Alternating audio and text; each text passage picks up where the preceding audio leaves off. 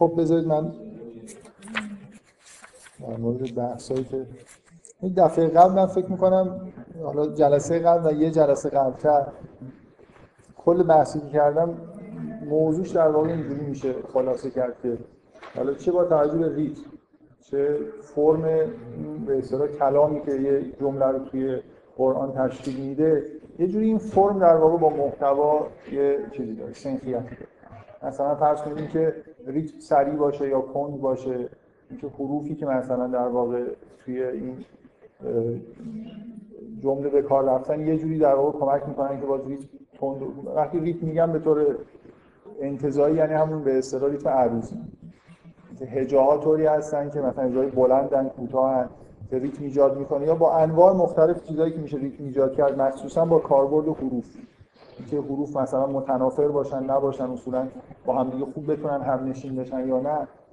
فکر کنم به اندازه کافی در این مورد مثال سعی کردم مثال بزنم که یه جوری ریتما خیلی حساب شده با مثال نمیشه زیاد اینو چک کرد. برای خاطر اینکه خب ممکنه یه نفر احساس بکنه که این مثال دارن به طور خاص مثلا از این کتاب انتخاب میشه یه نفر واقعا باید بره خودش چک کنه دیگه. یعنی یه جوری من فکر می‌کنم از هر جای قرآن شما باز کنید بخونید احساس این که ریتما خیلی ریتمای حساب شده ای هستن و با محتوا یه جوری ارتباط دارن و می‌کنه. امیدوارم اینجوری باشه. یه بحثی که من به زیاد واردش نشدم ولی خودم آخرش گفتم اعتقاد دارم اینه که اصولا هر عبارتی که شما بیان می‌کنید یه گفتاری که در واقع به وجود میاد یه جور محتوای روانی داره. نه فقط به دلیل ریتم به دلیل حروفی که توش هست. یعنی همونطوری که از قدیم یه جوری اعتقاد داشتن قدیم خیلی از این اعتقادات زیاد بود. که حروف یه جوری برای خودشون مستقلا انگار محتوای روانی دارن. بنابراین وقتی شما یه جمله میگی علاوه بر ریتمی که از چه حرفایی تشکیل شده چه حرفی تو زیاد تکرار شده یا در چه ترکیباتی از حروفش به وجود اومده یه جوری انگار یه محتوای روانی پیدا می‌کنه. ها چی؟ آره رو نقطه مثلا عرفا روی نقطه زیر بای بسم الله یا عالم بحث داره. یه روایت معروفی هست از حضرت علی فکر می‌کنم که انا نقطه تحت البا مثلا یه جوری آره. آره آره به هر حال من فعلا با چیز کار دارم؟ با گفتار در واقع کار دارم. با نوشته به عنوان نوشتار اونم بحثیه دیگه. من هیچ وقت وارد بحث نوشتار نشدم.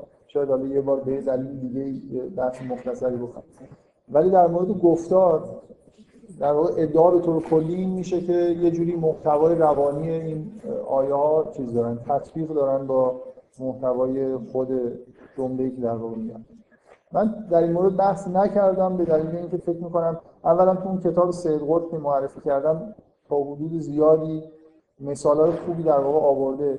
ولی چون خیلی نمیشه مثل ریچ چیزش کرد؟ بحث علمی منظم در واقع آورد. ریتم واقعا شما می‌تونید برنامه بنویسید که برای جمله داده شده یه جوری ریتم حساب کنید مثلا طول متوسط زمانی که باید خونده بشه سرعت اینجا زیاد میشه کم میشه. کاملا با یه قواعدی شما می‌تونید کارو بکنید. ولی وقتی ما زیاد در مورد محتوای مثلا روانی حروف و ترکیباتی که حروف می‌سازن چیز مشخصی نمی‌تونیم بگیم خیلی حسی میشه. شما الان قبول بکنید که من این آیه‌ای که دارم می‌خونم مثلا یه جوری یه حس اینجوری توش هست یا نه. اونم خب من فکر می‌کنم که نخونم بهتره دیگه. شما به همون کتاب رجوع کنید. شاید هر کسی از 10 تا 15 تا مثال اونجا یه دونه مثال نظرش رو جلب کنه که قانع بشه که اینجا مثلا یه همچین چیزی هست.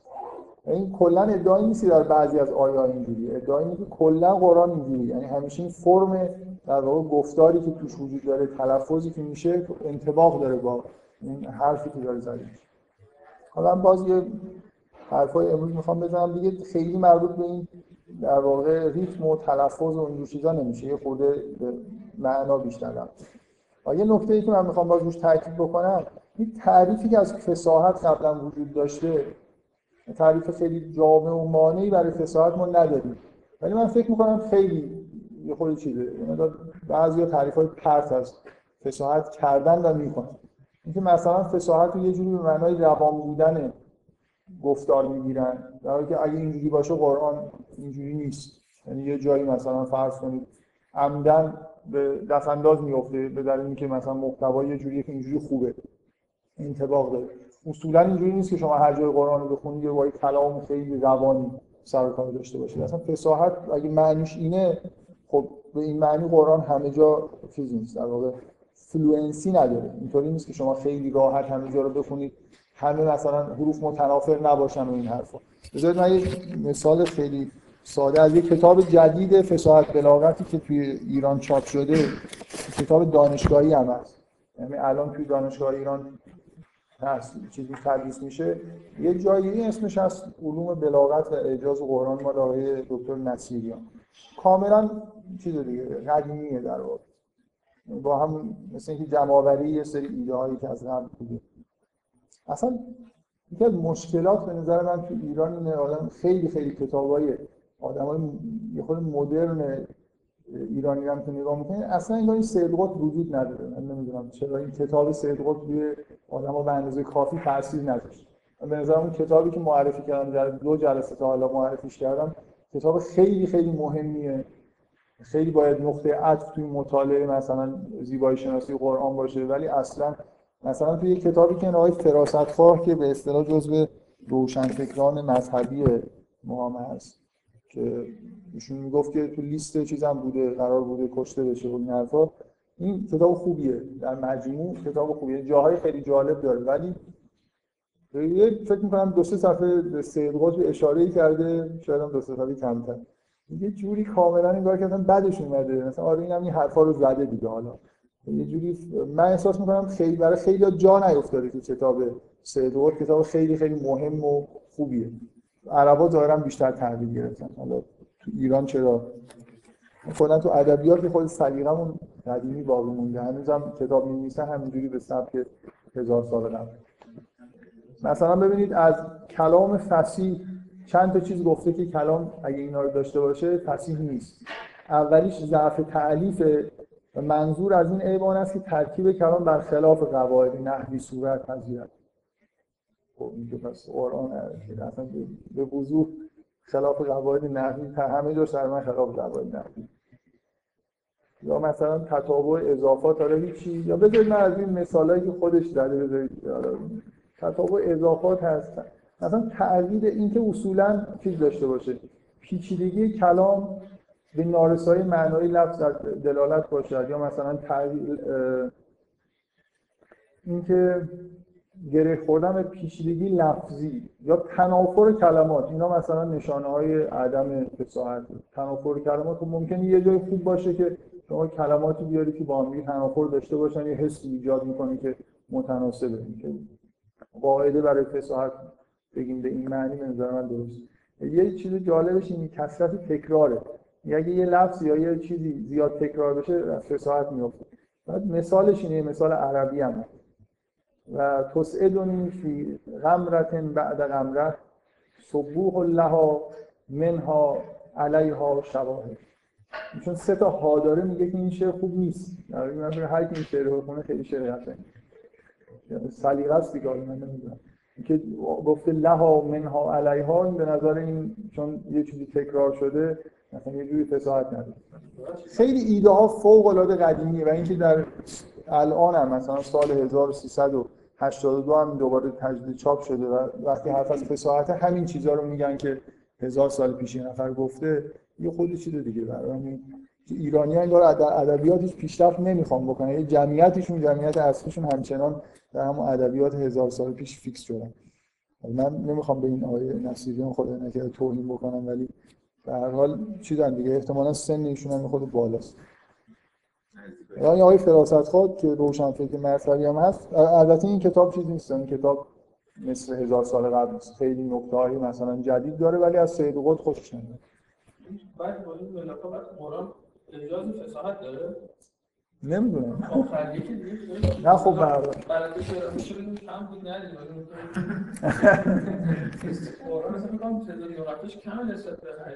نه منظورش تکرار اینه که مثلا سه تا ها پشت هم اومده میگه که این از فساحت میفته نه آیه قرآن نیست. این یه شعره. ولی شعر قشنگی به نظر من چیه؟ بعد سلیقگی که آدم بگه که سه تا لها و منها مثلا علیها پشت هم اومدن. فساحت نداره. خیلی اتفاقا چیز جالبی. حالا بگذاریم. بفهم اینایی که اومده گفته قانون مثلا فساحت بوده در خب. خب پس موقع اگه نه در بعدی. این سوال بعدی نیست. خوبی. یعنی منظورم این که خوبه در مورد هم چیزی بحث بکنیم. اولا همه این بحث های مربوط فصاحت و بلاغت. و گرامر. همه چیز بعد از قرآن مدون شده. یعنی ما مثلا کتاب مربوط به دوران جاهلیت در زبان عربی 1500 سال پیش شما کتابی ندارید که بحثی کرده باشید. بنابراین اگه چیزی به وجود اومده از گرامر گرفته تا قواعد زیبایی شناسی کلام یه جوری بعد از قرآن بوده و اینکه خب به هر حال مردم درکشون از زیبایی شناسی یه چیزی بوده دیگه. مثلا یه مثلا فرض خیلی پیچیده می‌شده خوششون نمی اومده یا مثلا از یه جور تکرارهای بعدشون می اومده سلیقه‌ای اینجوری نیست که قوانینی وجود داشته باشه. همه اینا قبول داشتن که یه جوری همین آدمایی که این قوانین می نوشتن در مجموع قبول داشتن که مثلا خیلی چیزه. قرآن به هر کتاب هنری جا... زیبایی جالبی داره. این شما ممکنه اینجوری بهتون بگم. شما ممکنه واقعا فوق العاده آدم هنرشناسی باشید و بتونید خیلی خیلی خوب آثار هنری رو تو هر رشته حالا یه مثلا فرض کنید در زمینه داستان یا شعر خیلی خوب بفهمید و لذت ببرید. ولی حالا اگه بخواید بگید بهتون بگن که قواعد زیبایی شناسی رو بگو ممکنه کاملا حرفای بی ربط بزنید. اینکه این آدمایی که این حرفا رو زدن و حرفای خوبی شاید نزدن مثلا در مورد فصاحت حرفایی که میگن خیلی جالب نیست بلاغتش باز بهتره این معنیش نیست اینا نمیفهمیدن زیبایی رو. زیبایی رو وقتی شما قاعده من بکنید خب سری قواعد میگید دیگه. مثلا به نظرتون میاد که یه جایی مثلا یه جایی که تکرار تکراری دیده باشه که به نظرتون زشت کرده کلامو مثلا میگید که خب بس یه قاعده است. تکرار زیاد باشه کلام زشت میشه. خب؟ ولی واقعا اینجوری نیست. ممکنه یه جای دیگه ای مثلا یه جور تکرار خاصی باشه خیلی قشنگم بکنه کلام. من می‌خوام بگم قاعده کردن زیب... قاعده من کردن زیبایی همیشه با خطاهای خیلی زیادی همراه میشه. و اینجا من احساس می‌کنم که مثلا در مورد فصاحت خوب قاعده پیدا نکردن دیگه. یعنی نتونستن خوب مدونش بکنن. نه اینکه نمیفهمیدن که قرآن فصیح هست یا نه. میخوندن خوششون میومد و به نظرشون میومد فصیحه ولی قواعدش ممکنه برعکس اون چیزاییه که الان ما حس می‌کنیم. مطمئنا قواعد من الان یه مجموعه قواعد مثلا برای فصاحت بلاغت بگم بعدا ممکنه آدمایی بیان بگن بو اینا مثلا این چه قاعده فلان؟ آیه به فلان قاعده پس قشنگ نیست. در حالی که احساسشون اینه که نه این خیلی هم خوبه اینجا مثلا. می‌فهمید منظورم چیه؟ اینجوری کاملا اینجوریه که نه. شما هر وقت بخواید حس زیباییتون یه جوری تبدیل سری قواعد بکنید دچار خطا میشید اینا خطاهاشون خیلی دیگه به نظر من بزرگه. من اصلا کلا ببینید من احساسم اینه که نمیشه فصاحت از بلاغت جدا کرد. یعنی فصاحت چیزی نیست که به معنی مربوط نباشه. اینکه لفظ مثلا همیشه روان نیست. اصلا اینکه چی می‌خواید بگید در واقع یه جوری فصاحت معنیش این میشه که فرم کلام با معنی که شما می‌خواید منتقل کنید با حسی که می‌خواید در واقع ایجاد بکنید تطابق داشته باشه. اینکه همیشه روانی یه نفر حرف بزنه حتی در مورد جهنم داره صحبت می‌کنه و همون روانی باشه که در مورد بهشت داره صحبت می‌کنه. در مورد پیغمبرها همونجوری حرف بزنه که در مورد آدمایی که مثلا آدمای خوبی نیستن کلامشون داره نقل میشه صحبت بکنه. این جالب نیست. بلا... اصل یعنی اصل بلاغت به نظر من تو قرآن. حس و اون چیزی که قراره به شما منتقل بشه منتقل بشه. کلام طوری باشه که این حس منتقل بشه. حالا می‌خواد یه خورده مثلا یه جایش روان باشه یه جایی روان بودنش کمتر بشه یا اصلا راحت نتونید بخونید مجبور بشید وسطش مکس بکنید. بس اینکه معنیش چیه؟ به نظرم میاد واقعا این تطبیقه که تو قرآن خیلی وجود داره. نه اینکه خودش مستقلا همه جمله‌هاش مثلا در یه حد روان باشه. اینجوری نیست مثلا خوبم نیست اینجوری باشه. آره حالا به هر حال من یه چیزایی که می‌خوام فقط اینجوری دوباره روش تاکید بکنم یکی اینکه به نظر من از دو جهت. قرآن یه جوری چیزه با شعر قدیم در واقع با شعر کلاسیک کاملا تضاد داره. از دو جهت دو جهت خیلی خیلی مهم شبیه به در واقع شعر مدرن شعر نو. یکیش از ریتمه اصولا ریتما دیگه حالت تکراری ندارن کاملا ریتم در جهت القای محتوا داره استفاده میشه. این مثلا شما نگاه کنید توی سج که ریتمای مثلا ثابت سج نداشته لزوما ریتمی خود آزادتر بوده. باز ولی این ایده که جمله رو کوتاه بلند بکنن یا مثلا ریتم تند و کند بکنن که معنی خوب منتقل بشه مثل شعر نو واقعا اینجوری نبوده. تقریبا توی یه بافت مثلا ریتمی که ثابتی محتوایی بیان میشه. این یه نکته که اینکه اصولا فرم کلام یه جوری در واقع به معنا مرتبط میشه این یه ویژگیه که الان توی شعر وجود داره. و مثلا حالا ممکن نمونه های خوب قدیمی داشته باشیم که این چیزها رو بتونیم توش پیدا بکنیم. ولی اینکه ویژگی یه کتاب کاملا اینطوری باشه فکر می‌کنم کتاب کتاب مثل قرآن توی مثلا اون قرنهای قبل پیدا نکنیم. یه نکته دیگه هم که باز توش تفاوت خیلی اساسی شعر نو با شعر کلاسیکه اینه که یه شاعری که شعر نو میگه یه جوری در واقع تشبیهات و تمثیلات و الفاظ خاصی رو که به کار می‌بره خودش خلق می‌کنه. یعنی شعر ارجاع نمیده شما رو به یه سنت از پیش تعیین شد شعر نو اینجوری نیست. در حالی شعر کلاسیک اینجوری یعنی مثلا فرض کنید اگه یه نفر داره شعر میگه تو سبک عراقی میگه یه جوری اون مدلای در واقع ذهنی که وجود دارن اون به اصطلاح چی میگن تمثیلات استانداردی که تو شعر عراقی وجود داره بهش تحمیل میشه. به زحمت می‌تونه مثلا از این از اینجا در بیاد ابتکارهای خیلی خاصی مثلا تو شعر حافظم گل و بلبل و دیگه نمی‌دونم هزار تا این چیزای استعاری که وجود داره این تمثیلات همونایی که بقیه شعرهای شعر عراقی هم دارن استفاده می‌کنن. زنار مثلا فرض حالا مثلا حافظ این کلمه رند رو به نظر میاد یه جور خاصی داره استفاده می‌کنه. ولی اینجوری نیست که خودش زبان خودش رو این شعر نو تو شعر نو شاعر خودش زبان خودش رو خلق می‌کنه. نمیره از یه زبان حاضر آماده ای که دیگران خلق کردن استفاده بکنه. تو شعر کلاسیک واقعا اینجوریه که معمولا مرجع مرجع تشبیهات و تمثیلات یه چیز استاندارد موجوده. و شاعر نه اینکه حالا دیگه هیچ خلاقیتی نداشته باشه ولی توی اون مجموعه استاندارد حالا می‌تونه در یه حدی مثلا خلاقیت به خرج من مثالی زدم که مولوی خیلی آدم خلاق. خیلی دور از زبان مثلا شعر عربی شعر گفته. از این نظر به نظر من کاملا اگه ریتمو کنار میذاشت می‌شد یه شاعر نوپردازی. ریتمو کنار نذاشته ولی واقعا از چیز فرار کرده شما اصلا توی مثلا دیوان شمس گل و بلبل این چیزا نمی‌دید نهنگ هست نمی‌دونم هزار تا استعاره و تمثیلات عجیب و غریب. نو هست که خودش به کار و یه, یه کتابی هست مال آقای رضا براهنی طلا در مصر. کسی خونده؟ من نامی دارم. کتاب نخوندم یه کتاب یه نفر بگه من خوندم من دفعه قبل خیلی معروفه. همیشه این کتاب آره خیلی کتاب خوبی. خیلی نظر آقای براهنی؟ آره آره آره. هست. راحت آره. توی کتاب آقای رضا براهنی خیلی بحث‌های خوبی در مورد مولوی از نظر همین زبان شعر مولوی به نظر من خیلی خیلی بررسی جالب و خوب. که اصلا یه جوری در واقع به شعر سورئالیستی نزدیک شده. این شما حالا نمی‌دونم دیوان شمس هم که نخوندید. من دفعه قبل من دفعه قبل این موضوع فیلم سارا مثلا این رفتم گشتم مثلا یه فیلمی که اینا دیده باشن چی گفتن سارا. ایرانی اینا دو نفر دیده بودن. این کلا دیگه ناامید کننده است. سعی می‌کنم اصلا کیلوی مثالی یه, کار برعکس بکنید یه شما بگید چه فیلمایی مثلا همتون دیدید یا چه کتابی همتون خوندید. همه نه مثلا حد اکثریت خونده باشن. خب بذار این یه نکته من یه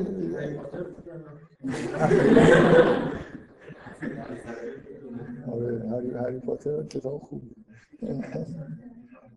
بگذاریم. حالا به یکی بعد شباهت هایی که به نظر من خیلی خیلی شباهت های واضح در واقع از یه جهاتی غیر عادی از زمانی که این کتاب توش نوشته شده.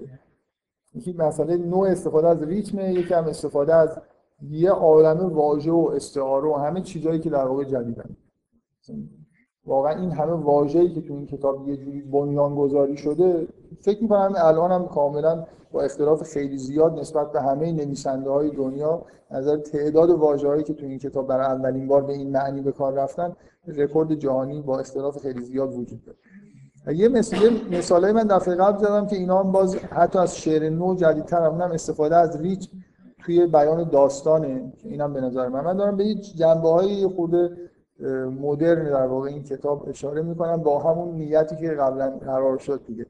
که پیغمبر اگه پیغمبر نبوده خیلی خیلی آدم باهوش و بازوق و خیلی هنرمند خیلی بزرگی. فعلا در این حد مثلا قبول بکنید همین استدلال به نظر من چیزی کافی علاقمند میشید بخونید در خب بفهم این بحثی که توی چند جلسه کردن همش این بود که تصویرش داره قرآن و حالا ما چیزایی که مدرن الان وجود داره ادبیات مدرن چیزایی که مدرن من تطبیق دادن نیست. یعنی من من من یه چیزایی دارم تاکید می‌کنم که توی کتاب خیلی کلاسیک نمی‌بینید مثلا شما این کتاب بخونید همین کتاب بلاغت هر کتاب بلاغت قدیمی بخونید در مورد قرآن خب خیلی مثالای جالب می‌بینید از جناس مثلا تو قرآن از خیلی صنایع ادبی شناخته شده تو قرآن. من من روی اون چیزایی تاکید کردم که خیلی قدیم شناخته شده نبود و به نظر من اینا ویژگی های مهمتری تو قرآن هستن. چقدر جناس مثلا تو قرآن داریم؟ خیلی کم نیست ولی موضوع اینه که یه چیزی که باید بگردید پیدا کنید. ولی استفاده از ریتم یه چیزی که همه جای قرآن هست. منتها چون با هنر کلاسیک تناقض داشته اونا اینو به عنوان یه زیبایی در واقع نمی‌دیدن. شاید تردلشون هم فکر می‌کردن که ای کاش مثلا قرآن و یه وزن عروضی مثلا ثابتی بود چرا اینجوریه؟ نه. شعر که از نظر از چیز نبود از اینکه وزنش مثلا عروضیه نبود. که شاعرانه است در واقع مثلا یه جوری بذار من یه نکته یه نکته‌ای بگم که اینو باز می‌تونید تو همون کتاب ایزوتسو فکر می‌کنم بهترین جا کتاب ایزوتسو در مورد اینکه شعر در زمان جاهلیت بین اعراب معنی خاصی می‌داد. نه شعر به معنی که ما الان میگیم. شاعر اصولا این موجودی بوده که از در اونها اعتقاداتی داشتن. این در واقع تحت تسلط مثلا موجودات ماورای طبیعی شعر میگه مثلا با جن ارتباط داره. بنابراین کلمه شعر رو که تو قرآن می‌خونید به این معنی نگیرید که الان ما میگیم شعر. یعنی هر کلامی که مثلا آهنگین باشه قشنگ باشه. اگه اونجوریه اگه شعر نو اسم شعره پس قرآن شعره دیگه. چرا میگیم شعر نیست؟ برای اینکه خیلی خوبه خیلی جاش در واقع از ریتم استفاده می‌کنه. استعاره داره تمثیل داره تشبیه داره همه چیز در واقع ابزار شعر به معنای الان توی قرآن استفاده شده. ولی شعر تو قرآن یه معنی خیلی خاصی داره. و همون معنی که عربا می‌گفتن شاعر و شعر. حالا سوالتون چی بود؟ اینکه من چیزای مدرن دارم میگم. من به چیزایی دارم اشاره می‌کنم که اولا به نظر مهمتر از اون چیزایی که قبلا می‌گفتم. برای همین میگم کتاب سید قطب خیلی کتاب مهمیه. یعنی اون اولین بار شروع کرد انگار یه جوری همه اون چیزای گذشته رو سنت فصاحت بلاغت گذشته رو گذاشت کنار. چیزایی که خودش احساس می‌کرد زیبایی که توی قرآن می‌بینه رو گفت. واقعا اینجوری نیست که به غرب جای اصلا آشنا باشه و ارجاع داده باشه. سید قطب اصولا آدم ادیب به معنی حالا این کاملا خودش من سید قطب یه داستانی اول این کتابش نقل می‌کنه. میگه من وقتی بچه بودم قرآن میخوندم یه جوری خیلی کیف می‌کردم خیلی لذت میبردم. و مثلا یکی از لذتایی که میبردم این بود که چند تا مثال زد. مثلا این آیه رو که میخوندم یه همچین تصاویری تو ذهنم ایجاد می‌شد که تو دوران بچگی برام خیلی شیرین بود. خیلی دوست داشتم این آیه رو مثلا بخونم. همینطور که مثلا بزرگ شده و قرآن رو خونده و باز بیشتر و بیشتر خوشش اومده کاملا کتابش اینجوریه که نه اینکه چیزی رو قرآن مثلا به ادبیات مدرن تطبیق بده اصلا ادبیات مدرن فکر نمی‌کنم خونده باشه خیلی بلدم نیست. واقعا فکر می‌کنم هیچی نخونده. ولی یه جوری شجاعانه اون چیزی که خودش به نظرش تو قرآن جالب و زیبا میومده رو گفته.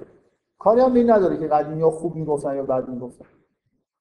خودش گفته مثلا این آیه به نظر من این قشنگی رو داره که مثلا اینجا ریتم دفعه تون میشه کن میشه یا مثلا یه همچین تخیلاتی تو ذهن آدم ایجاد می‌کنه. من خودم در مورد حرفایی که تو این کتاب می‌زنه تو این جلسه صحبت می‌کنم ولی تطبیق دادن نیست واقعا. یعنی من اصولا معتقد نیستم که یه جوری ولی یه چیزی هست. بذارید یه که ادبیات که پیش میره ادبیات تو دنیا که داره پیش میره خب یه سری تکنیکا نظر آدما رو جلب می‌کنه. مثلا ادبیات قرن 20 یه ویژگیایی داره. مثلا فرض کنید تو قرن 20 هم شروع کردن از ریتم توی داستان هم استفاده کردن. خب؟ بنابراین من فکر می‌کنم که خیلی طبیعی کسی که با ادبیات آشنایی بیشتری داره تکنیک های قرآن رو بیشتر می‌بینه. شما ممکنه تکنیک ها رو نبینید ولی از یه اثر هنری لذت ببرید. مثلا منظورم چیه؟ ممکنه شما خیلی الان قرآن رو یه نفر هزار سال پیشم همه این لذتی که سید قطب میبرده به اضافه ده برابرش رو می‌برد. ولی نمی‌دید نمی‌تونست بگه این الان تکنیک کجاست از چی دارم لذت می‌برم. آره سید قطب که بچه بود و خوشش میومد که نمی‌دونست اینجا تکنیکش چیه. بزرگ که شده سعی کرده تو این کتابش یه خورده به دیگرانم بگه که من از این برای چی لذت دارم می‌برم. یه نکته خیلی مهم الان فکر کنم همین زدم واقعا فراموشم کرده بودم. جاش هست که اینجا بگیم. اینکه من گفتم که یه عده معتقدن که مبانی زیبایی شناسی قرآن منطبق با همون مبانی زیبایی شناسی مثلا زبان عربی که در اون موقع وجود داشت. گفتم که اصلا یه خود چیزه یه خود عصبانی کننده است اصولا. اینقدر متفاوته به نظر من. و شاید علت این که من گرایشم به اینه که به جای اینکه اون چیزای قدیمی رو بگم که همه جا هست چیزای خود جدیدتر میگم اینه که تفاوت می‌خوام نشون بدم واقعا. مثلا چیزایی تو قرآن هست که تا 50 سال پیش هم به نظر من متداول نبود. مثلا استفاده از ریت توی داستان حالا خیلی بارزش مثلا از شاید دهه سی قرن بیستم این حدودا شروع شده. حالا شاید خود قدیمی‌تر هم بشه برد. ولی آدمی که مثلا خیلی خیلی معروفه به این کار دهه 60 مارکز. که دیگه اصولا این تکنیکشه. همیشه داره داستان استفاده می‌کنه نه یه جایی. من یه نکته که می‌خوام بگم چرا اینا فکر می‌کنن که تکنیک ها باید در واقع نه اینکه بررسی کردن. کسی که میگه تکنیک های قرآن همون تکنیک هایی که در قدیم به کار می‌رفت دقیقا علتش اینه. اینا حسشون اینه که اگر تکنیک ها همون تکنیک ها نباشه مبانی زیبایی شناسی همون نباشه خب مردم زیباییشو نمی‌فهمن. این چه فایده داره. اصلا این خیلی حرف توی چیزای هنری حرف پرتیه یعنی اینکه اصلا قرار نیست کسی تکنیکا رو بفهمه. تو ریتم مثلا لازم نیست شما به ریتم دقت کنید و خوشیار خداگاهیتون مثلا بیاد اینجا قضاوت بکنید که اینجا استفاده از ریتم خوب بوده. وقتی استفاده از ریتم خوبه شما لذت می‌برید. یعنی زیبایی رو احساس می‌کنید بدون اینکه بتونید بگید. در واقع اصلا عموما تکنیک های تکنیک های ادبی تکنیک های هنری رو ناخودآگاه قراره یه تاثیر خیلی خوبی بذارن مثلا بلاغت اینجوری نیست که من بخوام مثلا فقط با خداگاه طرف کار بکنم. یه جوری می‌خوام در حینی که دارم حرف می‌زنم یه سطوح مثلا پایینتر در واقع عمیق‌تر روانش هم اگه بتونم بهش دسترسی پیدا کنم در واقع یه جوری یه کاری روش انجام بدم. اینکه این, این اصلا این ادعا که اینجوری شکل می‌گیره. همونایی که در واقع میگن که لغت ها لغت عربه گرامر گرامر عربه به همون دلیل چون میگن اگر اینجوری نباشه طرف نمی‌فهمه حتی زیبایی شناسی هم میگن زیبایی شناسی عرب با این همه آخه من چجوری این حرفو می‌زنن دیگه هر کی کتاب باز کنه می‌فهمه که مثلا این با کلم با نوع مثلا ادبیات عربی تفاوت زمین تا آسمان داره. اگر ریت فرق می‌کنه چه می‌دونم از یکی باید بیاد بگین شباهتاش کجاست واقعا این خیلی زحمتش بیشتره. یه جایی مثلا تو قرآن پیدا بکنیم بگیم آره این مطابق با فلان تکنیک شناخته شده اون دوران اینجوری گفته شده. بفهم نظر من تفاوت اساسی وجود داره بین قرآن و شعر مثلا استعاره نظر ما وجود داره. مفهوم مثل استعاره وجود داره کنایه وجود داره. یه سری صنایعی که تو شعر وجود داره تو قرآن نیست مثلا چرا؟ چرا؟ واقعا اینجوری نیست. نه نه یه تفاوت اساسی داره. شعر شعر داره کاملا داره. چیزی که نداشته باشه شعر نیست. اون شعر اون نمونه از شعرش رو بدون ادبیات تعلیمی که چیزا توش نباشه حتی شعر ولی اینجوری من من ادعام اینه که اصلا اینجوری نیست. یعنی کنایه و استعاره تو قرآن داریم. مثلا این آیه معروف تو سوره هود. یا سما و عقل ایمائک نمی‌دونم یا ارزبل ایمائک و حالا بذار می‌خوام من در مورد استعاره و کنایه چیز کنم. مثلا یه جوری سعی کنم سرچ کنم یه چیزای خوب بیارم که ولی فکر نمی کنم اینجوری باشه که تو بگی مثلا تش... تشبیه میگی هست ولی استعاره کنایه نیست نه واقعا اینجوری نیست. تمثیل واقعا. استعاره رو یه کلمه به کلمه دیگه چیز استعاره است ولی چیز این دو در باغ‌های سوزان بی‌فراغ خاکی چشم انتظار آب مثلا باغ‌های سوزان هم مثلا کنار جاز که هست مثلا برای خاکی از این کنار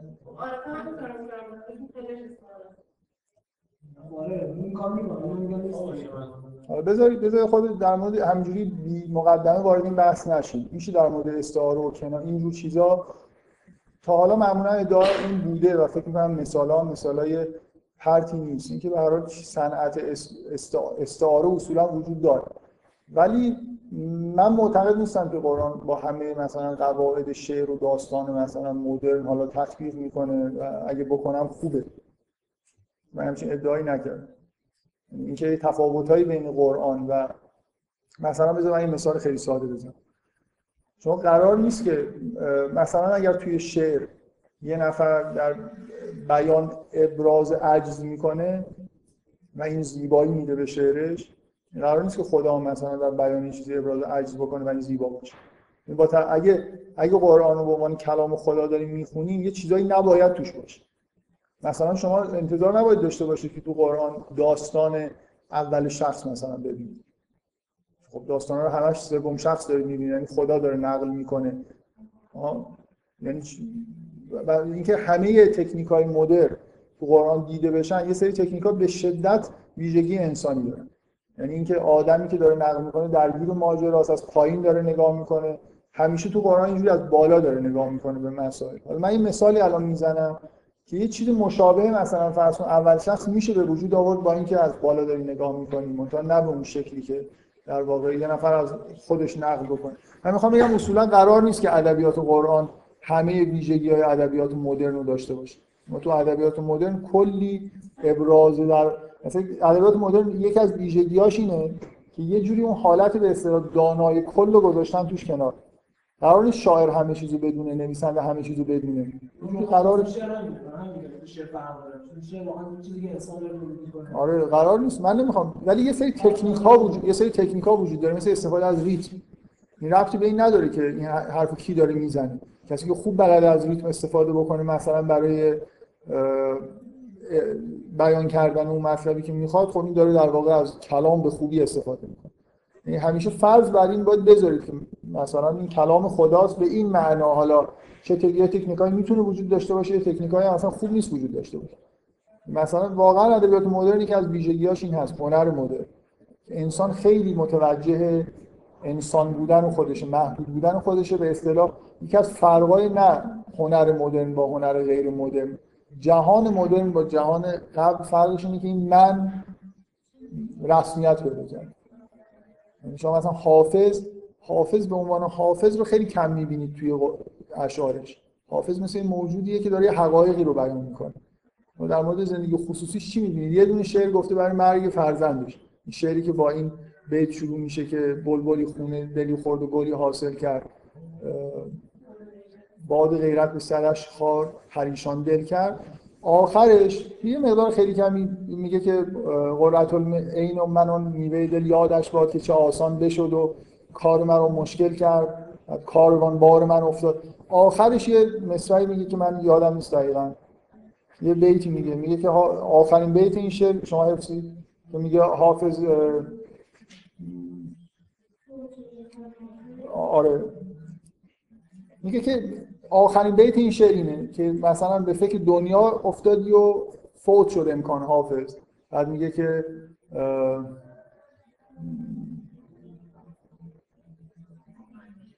یه جوری خودشو ملامت می‌کنه. خودش خودش داره ملامت می‌کنه. اینکه اصلا یه همچین شعری گفته. برای مرگ فرزند خودش مثلا انگار میگه که غافل شدی. خودش ملامت می‌کنه اینکه غافل شدی و مثلا این شعر رو انگار گفت. قرار نیست حافظ از درد دل خودش حرف بزنه. یعنی شما تو قرآن نباید انتظار داشته باشید خدا از تکنیک های درد دل استفاده بکنه. خدا دلش درد نیست من به هر حال این که من روی من نمی‌خوام بگم که قرآن عین ادبیات مدرن من می‌خوام بگم تکنیک اینجا وجود داره که مثلا 100 سال قبل به اون بر نگاه کنید واقعا متداول و اینم خیلی عجیب نیست. نه همه تکنیک ها تکنیک های مثلا مربوط به ریتم اینجوری ولی تکنیک های مربوط به بیان داستان تو اول شخص مفرد نه. اینا هم جدیدن ولی اینا تو قرآن نیست. قرار هم نیست باشه. من مجموع این چیزهایی که گفتم می‌خوام در واقع به یه نکته خاصی توجه بکنیم. اونم اینه که تو قرآن فوق العاده زیاد به فرم توجه میشه. این این چیز مدرنیه. این همه توجه به فرم نه فرم عبارت. و همه چیزهایی که مربوط به فرمه توی قرآن یه جوری به طور به وضوح توجه میشه من می‌خوام مثال میگم به فرم توجه میشه. شما کتاب های ادبی قدیمی و جدید رو نگاه بکنید. مثلا کتاب شعر یه شاعر رو نگاه کنید. یه سبک ویژه اون شاعر توش وجود داره از اول تا آخرش. معمولا اینجوریه دیگه. یه داستان. یا حتی اینطوریه که شما آثار یه هنرمند در طول عمرش نگاه کنید معمولا یه از نظر فرم مثلا یه ویژگی های خاص داره. بعضی از هنرمندا در طول عمرشون حالا دوره های مختلف ممکن پیدا بکنن. تو قرآن شما چقدر تفاوت سبک و فرم می‌بینید؟ یعنی از نصر خالص مثل انشاس توی قرآن وجود داره تا چیزی که کاملا نزدیک میشه به شعر خالص و چیزهای بینابین همه جور در واقع فرمای مختلف ادبی رو شما تو قرآن می‌تونید پیدا بکنید. تو داستان ها نگاه کنید. ببین واقعا داستان قرآن رو همینجوری سورت کنید یا مثلا یه لیستی تهیه بکنید تو سوره های مختلف. نگاه کنید ببینید از نظر فرم اینا چقدر با هم تفاوت داره. من به عنوان مثال یعنی که خیلی زحمت نشه براتون سوره ساد رو نگاه کنید. داست... چند تا داستانی که سوره ساده.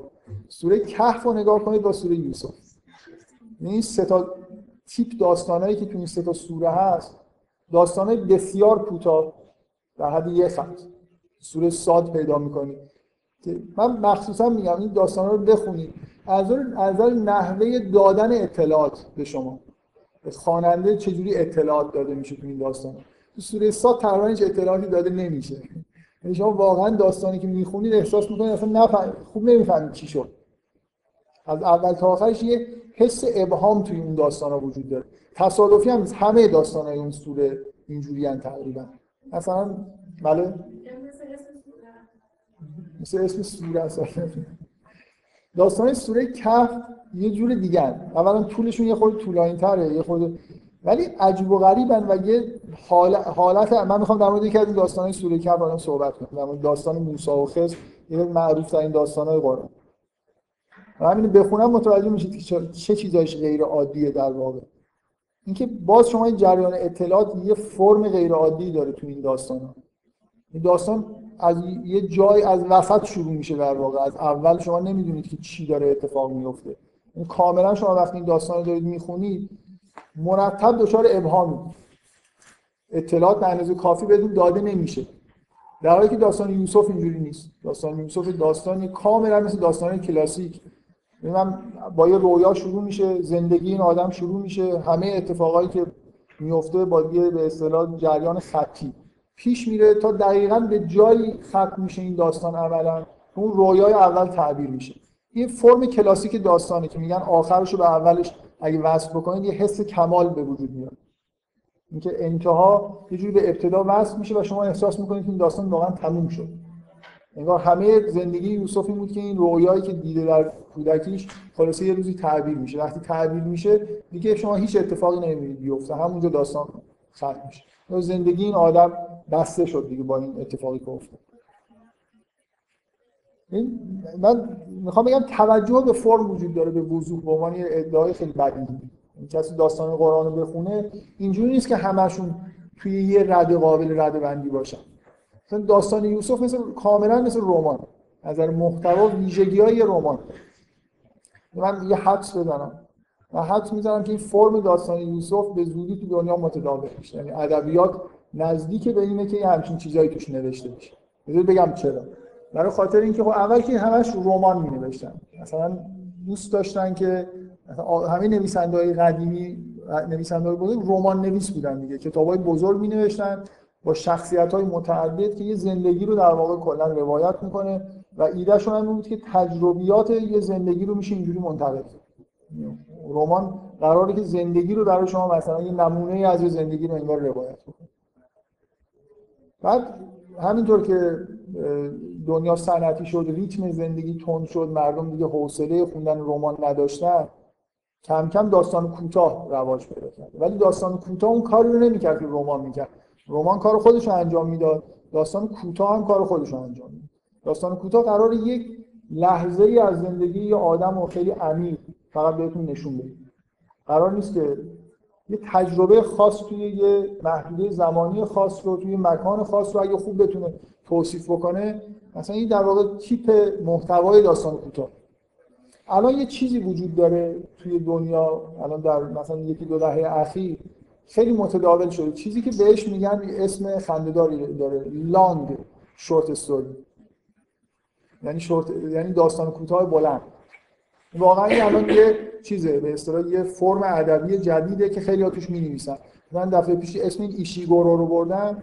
ایشیگورو دقیقا چیزایی که می‌نویسه میشه که مثلا بازمانده روزش رمان نیست. بیشتر شبیه همین یه لانگ شورت استوری لانگ شورت استوری یعنی اینکه فرم از محتوا بیشتر شبیه داستان کوتاه. شما یه زندگی کامل نمی‌بینید ممکنه شخصیت ها متعدد نباشن. از نظر محتوا شبیه رمان نیست. بیشتر شبیه داستان کوتاه ولی طولانیه.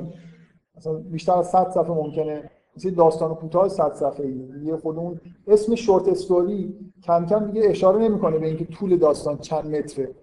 اشاره به این می‌کنه که این حسش حس داستان کوتاه. حالا من می‌خوام بگم که یه چیز وجود داره یه option جدید وجود داره که واقعا فکر می‌کنم که خیلی option خوبیه. یه چیزی در واقع شورت لانگ استوری شورت رمان می‌نویسن من فکر می‌کنم این خیلی خیلی چیز خوبیه. یعنی ببینید داستان یوسف دقیقا اینجوریه. یه رمان خلاصه شده است. شما یه زندگی رو با شخصیت های متعدد کامل توش می‌بینید ولی انگار که من الان یه رمان بردارم و هر چی رو که می‌تونم از این رمان حذف کنم. طوری که مثلا اون اسکلت اصلی و محتوای اصلی رمان باقی بمونه. مثلا فرض کنید چیز 200 صفحه‌ای رو بردارم تبدیل بکنم به چیز 20 صفحه‌ای. و رو خواننده هم حساب کنم که خواننده وقتی اینو داره می‌خونه هر جایی که به گپی رسید خودش پر می‌کنه. یعنی مثلا بعضی از ماجراها رو که من نقل نکردم طرف می‌تونه بفهمه که چه اتفاقی افتاد مثلا شما فرض کنید داستان یوسف شما نمی‌فهمید که برادران میان پیش یوسف یوسف خودش معرفی نمی‌کنه. یه جمله فقط میشنوید که برادران اومدن و اینو نشناختن. جمله بعدی مال وقتی که دارن خداحافظی می‌کنن. یوسف بهشون میگه که برادرتون رو با خودتون بیارید دفعه بعد همین. کل ملاقات اول. یک جمله از اول ملاقات هست. بذارید من حالا که اینو گفتم بهتون مثلا همین جمله رو بخونم بگم منظورم چیه. میگه میگه و جا اخوت یوسف فدخلوا علیه فعرفهم و هم له منکر میگه برادرای یوسف اومدن برش وارد شدن و او رو شناخت و او اونها رو شناخت ولی اونها اینو نشناختن. این یه جمله برادر اومدن یوسف رو نشناختن یوسف اونها رو شناختن. جمله بعد ولم ما جهزهم به جهازهم آنگاه که اینا رو تجهیز کرد یعنی اون چیزایی که می‌خواستن بهشون داد قال اتونی به اخ لکم من ابیکم گفت اون برادرتون رو که از پدرتون برادری که از پدرتون هست رو با خودتون بیارید. الا ترون انی اوفل کی و انا خیر المنزلین. آیا نمی‌بینید که من این پیمانه رو تمام میدم و بهترین پذیرایی کنندگان هستم؟ شما از این جمله که یوسف میگی چی می‌فهمید؟ مدت اینجا موندن پذیرایی خیلی خوبی ازشون شده. یوسف باهاشون در مورد خانوادهشون صحبت کرده. پرسیده که چند برادر دارید چند خواهر دارید. ماجراهای پدرشون همه چیزو باهاشون حرف زده. هیچ کدوم اینا رو تو قرآن نقل نمی‌کنه ولی شما از این جمله همه این چیزا رو می‌فهمید که اینا چند روز اونجا بودن. ولی ممکنه یه نفر که دقت نکنه از این جمله اینجوری برداشت بکنه. اینا اومدن شناخت نشناختن یوسف اینا رو شناخت و بلافاصله اینا رو جهز اون به جهاز در حالی که اینجوری نیست. جمله نشون میده که مدتی اونجا بودن ازشون پذیرایی خیلی خوبی شده. یوسف باهاشون از چیز حرف زده در مورد خانواده‌شون ازشون پرسیده. و کلی چیزا می‌دونه از اینا. برای این من می‌خوام بگم این گپ رو باید خودتون پر کنید دیگه. حالا جمله بعدی هم همینجوری. جمله بعدی بینش ماجرای حذف شده ای هست. شما باید مثلا به اون که می‌رسی یه جوری در واقع ادامه بدید. من فکر می‌کنم اگه نویسنده‌هاش جرأت اینو داشته باشن که رو خواننده های خودشون حساب باز کنن. مثلا یه جوری اینکه این خواننده واقعا با دقت می‌خونه و حوصله می‌کنه که گپ ها رو پر کنه میشه یه همچین فرم ادبی رو در واقع به وجود آورد. الان ما چیز این شکلی نداریم واقعا. برای اینکه فکر می‌کنم هیچ خوا... نویسنده رو خواننده های خودش اینقدر حساب باز نمی‌کنه. ایشون میگن که کیلبیل دو اینجوری ولی من این نخواهم. خب من می‌خوام در مورد فرم فرم داستان کلا ببینید چیزی که من دارم میگم اینه که دقت بکنید که چقدر فرم و فرم ها و سبک های مختلف تو قرآن وجود داره. و کم واقعا یه هنرمند نمی‌تونید پیدا بکنید که در مثلا در چندین سبک متفاوت شعر گفته باشه نمی‌دونم داستان نوشته باشه. کلا این چیز متداول نیست. معمولا یه چیز مشترکی بین آثار هنرمندا وجود داره. به هر حال توجه به فرم تو قرآن زیاده. من می‌خوام در مورد یه داستان داستان کف یه جز داستان متوسط قرآن. این هم ببین یوسف مشابهش توی قرآن داستان موسی توی سوره قصصه. از اول زندگی شروع میشه تا یه جایی به هر حال روایت, میشه که دیگه پیغمبر شده. و سوره مثلا همون واسه سوره تاها نمونهش سوره نمل داستان سلیمان و ملکه سبا فرمش یه خود شبیه. از اول تا آخر زندگی یه نفر رو توش نمی‌بینیم ولی از روشن بودن اطلاعاتی که داره داده میشه خطی بودن شبیه سوره یوسف. یعنی چیزی پنهان نمیشه از شما. ممکنه یه اتفاق عجیبی توش بیفته ولی من داستان موسی و خضر رو روش بحث بکنم متوجه میشید من منظورم از اینکه این دو تا سه تا حداقل سه تا لول متفاوت از نحوه جریان اطلاعات وجود داره توی داستان‌های قرآن که بعضیا توی فضای روشنی دارن روایت میشن بعضی اینطوری نیستن. و من سعی می‌کنم بگم که مثلا داستان سوره کف که یه خود شبیه هم دیگه هم مثلا همشون هم داستان عجیبی یعنی خورده داستان موسی و خضر. از داستان اینجا شروع با این جمله شروع میشه. و از قال موسی لفتاه لا ابره حتی ابلغ ابلغ مجمع البحرین و امزیه میگه میگه اونگاه که موسی به شاگردش گفت که از راه باز نمیستم مگر اینکه به مجمع البحرین برسم یا سالها سپری میشه. یعنی این جمله اولی داستان داستان اینجوری داره باز میشه. یه نفر یه موسا با یه نفر هست و اینا دارن میرن یه جایی که ما نمی‌دونیم معلوم نیست چرا دارن میرن. دو نفر رو می‌بینید که یکی برگشته به اون یکی داره میگه. حتی خب یه نفر می‌تونه شک بکنه که این همون موسی پیغمبر هست یا هیچ اشاره به هیچی نمیشه. یه جمله یه دیالوگ این داستان رو در واقع شروع می‌کنه. یه نفر به اون یکی میگه که من از راه نمیستم مگر اینکه به مجمع البحرین برسم. هیچ الان کاملا مبهمه دیگه. ابهام کامل داره. اینا چرا دارن میرن؟ کیا هستن؟ دوستش که همراه همراه موسی هست کیه؟ و چرا اصلا خدا بهشون گفته مثلا برن اونجا هیچی معلوم نیست. جمله بعدی اینه که بذارم فارسی دیگه میگم. میگه وقتی که به اون مجمع رسیدن ماهی خودشون رو فراموش کردن. و این ماهی راه خودش رو در دریا گرفت دارن جمله دوم این داستان. اینا به مجمع رسیدن ولی ظاهرا نفهمیدن. ولی ماهی اونجا راه خودش رو در دریا گرفت دارن وقتی که از اونجا گذشتن به شاگردش گفت غذای ما رو بیار. که از این مسافرت خسته شد. خستگی به ما رو آورد. گفت آیا متوجه شدی اونجایی که توی در پناهون سخت استراحت کردیم؟ من ماهی رو فراموش کردم و جز این نبود که شیطان باعث شد که من اون فراموش بکنم. مثلا چی داری در این داستان می‌فهمم ببینید من می‌خوام بگم که میگم جریان اطلاعات غیر عادیه. شما سوال تو ذهنتون اینه که اینا کی هم چرا دارن میرن مریم و بحرین همش حرف ماهیه. ماهی رفته تو دریا و میگه که مثلا چرا این ماهی چی شد؟ میگه غذای ما رو بیاره میگه من ماهی رو فراموش کردم. غیر عادیه دیگه هر شما هی مثلا دل تو دلتون نیست که اینا حکومت کی اصلا اینا کی و چرا دارن میرن اونجا؟ چیکار دارن می‌کنن؟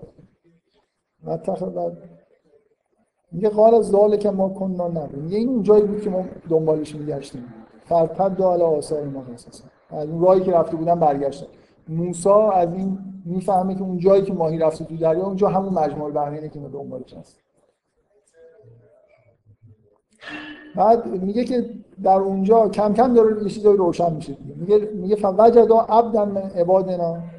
میگه در اونجا یه بنده ای از بندگان ما رو پیدا کردن. آتیناه رحمتا من عندنا که رحمتی از جانب خودمون بهش داده بودیم. و علمناه من لدنا علم و بهش از جانب خودمون علم تعلیم کرده بودیم. به نظر میاد پس اینا دنبال یه آدمی میگشتن. اونجا پیداش کردن خلاص. الان توی این اینجا بعد از مثلا چهار پنج جمله به نظر میاد که اینا آمده بودن که اینو ببینن هنوز کاملا معلوم نیست. بعد موسی بهش میگه که هل اتبع و که من تعلم من ما علم تا رشد میگه آیا از تبعیت بکنم که از این چیزی که به تعلیم شده به من تعلیم بکنی و من رشد پیدا بکنم؟ اون بهش میگه که قال انک لن تستطیع من صبر تو نمی‌تونی با من صبر کنی. موسی ازش می‌خواد. من با برگرد دیگه جمله به جمله نمیگم. موسی ازش می‌خواد که اون یه جمله اضافه می‌کنه. میگه چطور می‌تونی صبر بکنی؟ در چیزی که آگاهی ازش نداری. موسی بهش قول میده که منو من صبر می‌کنم و قرار میشه با اینا اینا با هم دیگه همراه بشن. و اگر در اون اون از موسی می‌خواد که اگر با من همراه شدی حق نداری از هیچ سوال کن و این همچین قراری با هم می‌ذارن و میرن. این داستان دیگه هیچ وقت حرف این شاگرد شما نمیشنوید تو این داستان. شاگرد فقط اون اول داستان هست. از اینجا دیگه موسی و خضر با هم دیگه هستن. توضیح زیادی هم داده نمیشه. فقط به نظر میاد که اینا داشتن میومدن مجمع البحرین پس این آدم رو ببینن. داستان در واقع اینجا تا اینجا اینو به آدم ببینن. حالا ماجرا شروع میشه. سوار کشتی میشن و این فردی که حالا ما بهش میگیم خز اسمش تو قرآن نیومده کشتی رو سوراخ می‌کنه. کشتی که مال یه عده آدم فقیره. موسی بهش اعتراض می‌کنه میگه که چرا کشتی رو سوراخ می‌کنه به موسی میگه که قرار نبود از من سوال بکنه. موسی مثلا عذرخواهی می‌کنه قرار میشه که باز برن دیگه دیگه سوال نه میرن یه جایی و این یه پسر جوانی رو خز می‌بره یه جایی می‌گیره می‌کشه. دیگه موسی نمی‌تونه تحمل کنه. میگه که میگه چرا یه کسی نفسی رو که خداوند حرام کرده کشتنشو کشتی؟ باز اون میگه که قرار سوال نکنی موسی بازم عذرخواهی می‌کنه. میگه یه بار دیگه سوال کردم دیگه من همراه خود نرم دفعه دیگه میرن یه جایی وارد یه قریه میشن ازشون غذا می‌خوان بهشون نمیدن ازشون پذیرایی نمی‌کنن. اینا میرن خارج اون قریه و می‌بینه خزمون یه دیواری هست اونجا که داره خراب میشه. و شروع می‌کنه این دیوار رو تعمیر کردن. موسی میگه که حداقل اگه داشتیم می‌خواستیم تعمیر کنیم یه اجری براش می‌گرفتیم مثلا غذایی می‌خوریم میگه که دیگه این آخر این جمله رو میگه که این دیگه آخر این ماجراست. این سوال دیگه با من نمی‌تونی و شروع می‌کنه توضیح دادن. من چی کار کردم توضیح میده که اون کشتی مال آدمای فقیر بود. پادشاهی در اون اطراف هست که جنگی در واقع داره می‌کنه و همه کشتی ها رو ضبط می‌کنه. هر کشتی سالمی که هست رو می‌گیره. من این کشتی رو سوراخ کردم که اون پادشاه این کشتی رو از اینا نگیره چون اینا آدمای فقیری بودن. در مورد اون پسرم توضیح میده که این در واقع آدمی بود که به پدر مادر خودش آسیب میرسون من اینو در واقع می‌دونه با یه علم خاصی که داره. من اینو از پدر مادرش گرفتم که خداوند بهشون یه بچه بهتری از این و سومی اینکه این زیر این دیواری که داریم تعمیر می‌کنیم گنجی هست. متعلق به فرزندان یه مرد صالحیه. من اگه این بریزه اون معلوم میشه. من می‌خوام این نریزه که اون وقتی بزرگ میشن بیان گنج خودشون رو بردارن. چرا این داستان؟ من می‌خوام حرفم اینه. چرا این داستان اینجوری روایت میشه؟ در واقع شما ببینید دارید یه داستان رو می‌خونید. اینکه این یه فرم خاصی داره که کاملا واضحه. پر از ابهام داستان شروع میشه و به یه جایی می‌رسه که همینجور که شما تو داستان میرید مرتب داستان پر از ابهامه.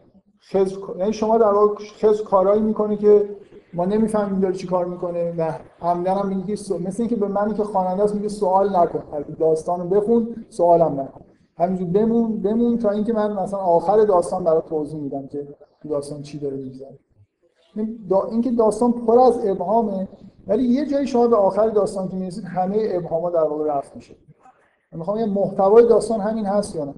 داستان از مجهولاتی که تو این عالم وجود داره. یه آدم یه چیزایی می‌دونه که ما نمی‌دونیم کاراشو نمی‌فهمیم و آخرش در واقع این چیزا رو می‌فهمیم. خود موسی هم تو همین وضعیت قرار گرفته موسی توی وضعیت مبهمی قرار گرفته که در واقع یه چیزایی می‌بینه که نمی‌فهمه ولی آخر روشن میشه. من می‌خوام بگم که این فرم فرم این داستان منطبق با همین محتواست. یعنی ببینید دقیقا من می‌خوام این داستان چیکار داره می‌کنه؟ داستان سوم شخص داره روایت میشه. ولی مثل داستان اول شخص. یعنی شما با موسی در یه موقعیت قرار دارید. می‌فهمید منظورم چیه؟ به خاطر فرمش. نحوه روایت طوریه که منم همون سوالایی که موسی داره رو منم پیدا می‌کنم. همونجور که اون نمی‌فهمه مجموع بحرین چی کار چی هست و کجاست منم اول داستانم معلوم نیست کجاست. اینکه داستان یه سیری داره از نظر محتوا که ما در واقع از نظر فرم که از ابهام کامل یه جوری شروع میشه. نهایتا شما همه چیز رو آخرش می‌فهمید. این همون حالتی که موسی تو این داستان داره. میاد همراه یه آدمی میشه هیچ نمی‌فهمه. اصلا نمی‌دونه کجا باید بره. بعدم که پیدا می‌کنه نمی‌دونه چیکار باید بکنه. چیزی نمی‌فهمه و بعد آخرش همه چیز براش روشن میشه.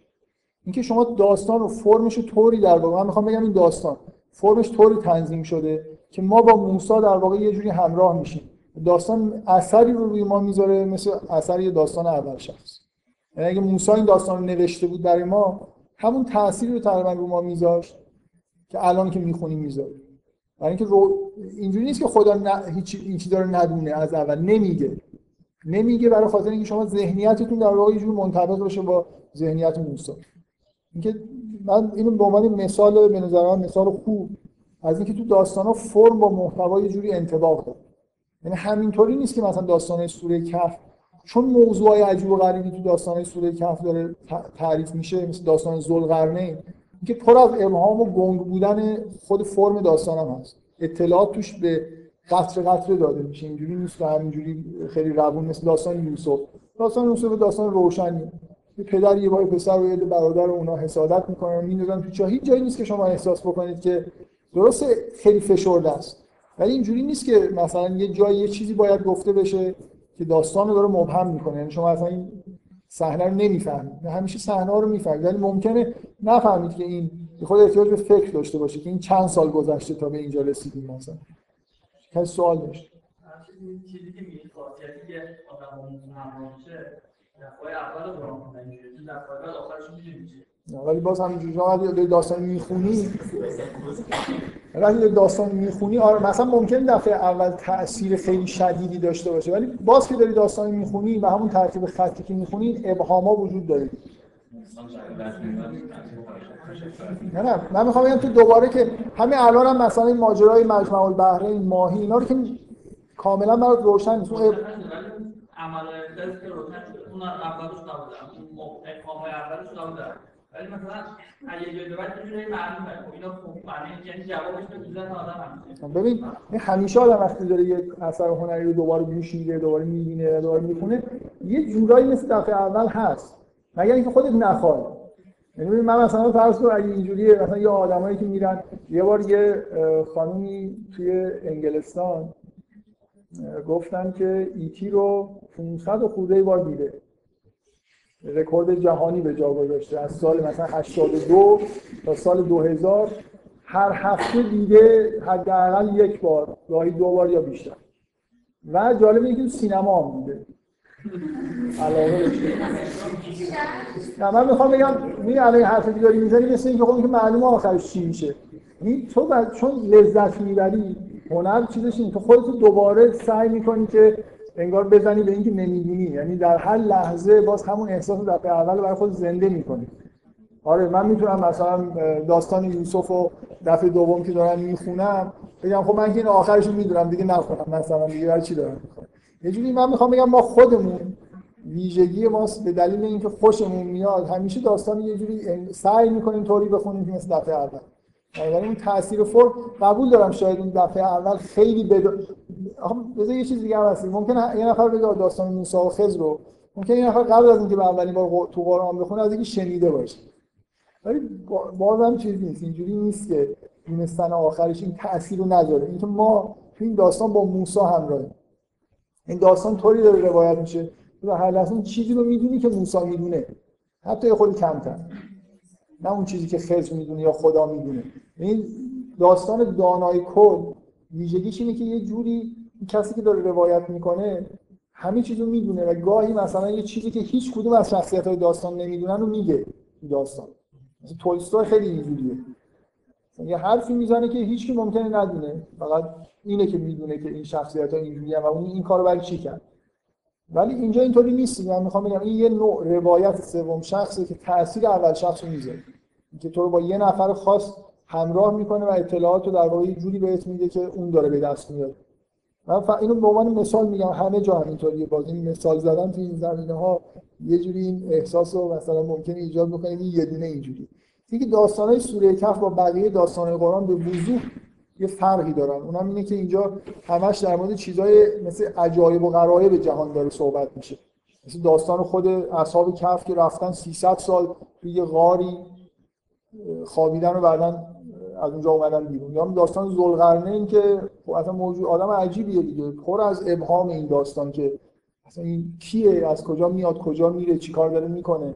اینه که یه جوری چون محتوا عجیب هستن تو فرم هم انگار تاثیر خودشون نشون میده. مخصوصا تو این داستان موسی و خضر به من این فرم خیلی به وضوح در واقع یه تاثیر جالبی روی آدم می‌ذاره. سوال به نظر من آره. لازم نیست کسی اعتقاد داشته باشه مثلا به قرآن حتما معتقد باشه که همه این داستان ها واقعی هست. خیلی ها معتقدن که داستان قرآن مثلا نمادی. من منش شخصی خودم رو دارم میگم که به نظر من واقعی.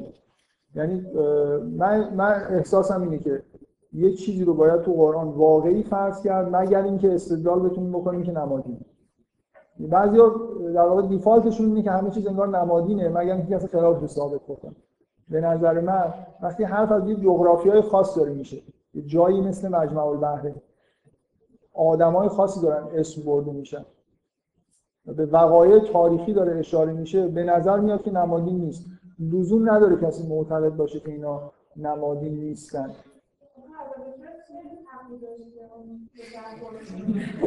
خب این تمام داستان در توضیح اینه. ببین موسی موسی پیغمبره و یه جوری ما پیرو آدمایی مثل موسی هست اینکه آدم های دیگه وجود دارن تو این دنیا که علوم دیگه ای دارن. اصلا خارج از انگار محدود آدمیزاد دارن زندگی می‌کنن. کارهایی هم می‌کنن که هیچکی نباید کسی نباید از الگویی مثل خز تبعیت بکنه. اینا یه جوری استثناهای این دنیا هستن. من منظورم چیه؟ خز از شریعت پیروی نمی‌کنه در یعنی این اینقدر این داستان روش بحث شده برای همینه دیگه. این داستانیه که عرفا به دلیل اینکه مسئله شریعت حقیقت و حقیقت توش مطرح شده.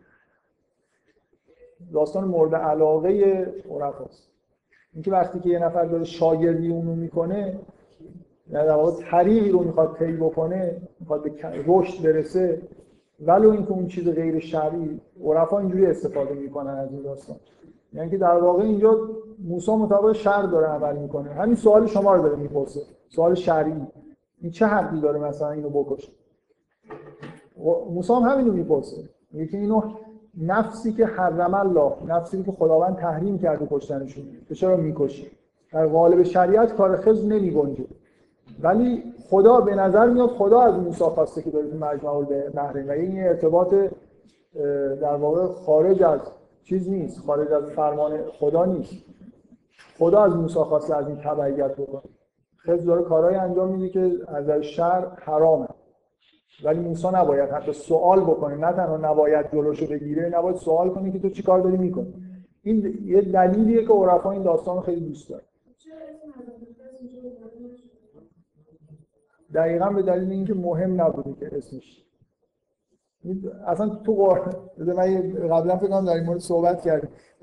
یه چیزی که تو قرآن مثلا داستان نقل میشه خیلی جا تاریخ جغرافیا نداره. آدما هم اسمشون گفته نمیشه. مثلا یه آیه طالقانی تو تفسیر پرتوی از قرآن در مورد داستان کوتاه یک خطی که تو سوره بقره هست این بحثو کرده. اینکه توی داستانی هست که آیا مثلا به یاد نمیاری اون مردمی که از اون شهر بیرون اومدن و بعد خداوند اینا رو میرون دوباره زنده کرد تا نمی‌دونم فلان بشه. تمام تفاصیل پر از اینه که این شهر چه شهری بوده؟ انتاکیه بوده یا شهر دیگه؟ یه با دلایل خیلی جالبی ثابت کردن که این باید انتاکیه باشه. آقای طالقانی میگه که اصلا چرا این بحث رو می‌کنید؟ اگه مهم بود که این انتاکی از یه جای دیگه خب ذکر می‌شد تو قرآن چه اهمیتی داره که این چه شهری که این آدم‌ها از توش دارن میان بیرون یا میرن تو؟ حالا مثلا یه اتفاقی براشون میفته مهم اینه که برای یه عده این اتفاق افتاده دیگه. آقای طالقانی میگه دقیقا قرآن این چیزا رو نمیگه که شما ذهنتون متمرکز بشه رو اون اصل ماجرا. چیزی که قرآن می‌خواد شما ببینید نه اینکه جغرافیا چه اهمیتی داره تاریخ چه اهمیتی داره تو این ماجرای خاصی که تو قرآن داره تو سوره بقره مثلا نقل میشه. یا مثلا تو قرآن عده اصحاب کف گفته نمیشه. چهار تا آیه وجود داره در مورد اینکه این آدم ها میشینن و میگن اینا چهار نفر بودن با سگشون پنج نفر پنج نفر بودن با سگشون شش نفر. خب می‌تونه همین وسط بگه نه هشت نفر بودن مثلا نمیگه بازم.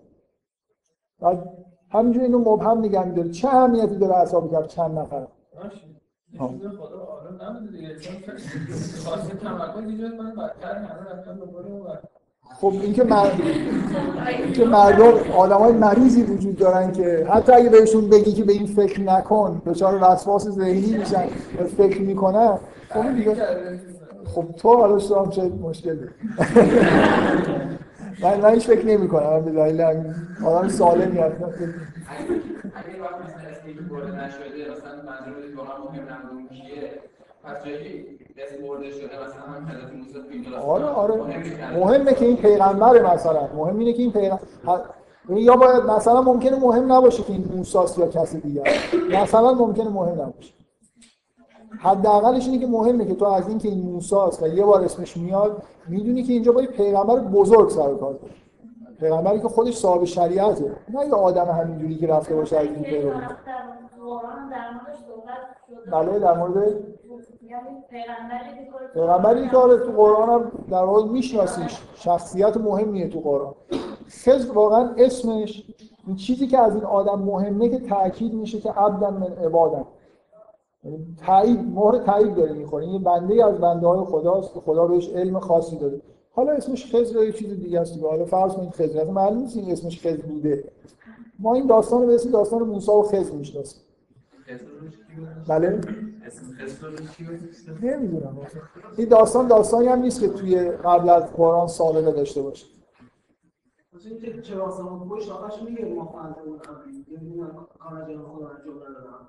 خب توضیح میده اصلا چرا کشته توضیح میده که این در نه ببین اصلا نکته اینه که هیچ کس خز الگویی نیست برای سایر آدما که ازش تبعیت بکنن. شریعتی الگوی عامه که همه باید ازش تبعیت بکنن. درست؟ اصلی که نداره اون مورد خدا آفرین آره. یعنی حضرت خزی آدمی که به جایی وصف شده در این مورد خاص خدا به این میگه که اینو بکش. و این کار این کار انجام میده نکته اینه که ممکنه این کار کشته شدن اون آدم که در به اصطلاح خداوند اراده کرده که این بچه کشته بشه این کار رو میشه یه جور دیگه هم خداوند انجام بده. شیطان رو بفرسته سراغ قاتل و بگه اینو بکش به طور چیزی کشته بشه. به هر حال بچه قرار کشته بشه. خیلی کاری رو می‌کنه که خارج ممکنه کاری باشه که به طور معمول شیطان باید انجام بده برای خدا. ولی خز داره انجام میده. من نمی‌خوام روی این اینقدر این داستانش بحث شده و مخالف و موافق زیاده عرفا یه جوری از این داستان هر چی می‌خوان نتیجه گرفتن. این ماجرای سرسپردگی که مثلا یه کسی که می‌خواد زمین عرفان کار بکنه باید سرسپرده یه نفر بشه. و اگر بهش گفت مثلا به می سجاد رنگین کن نباید شک بکنه.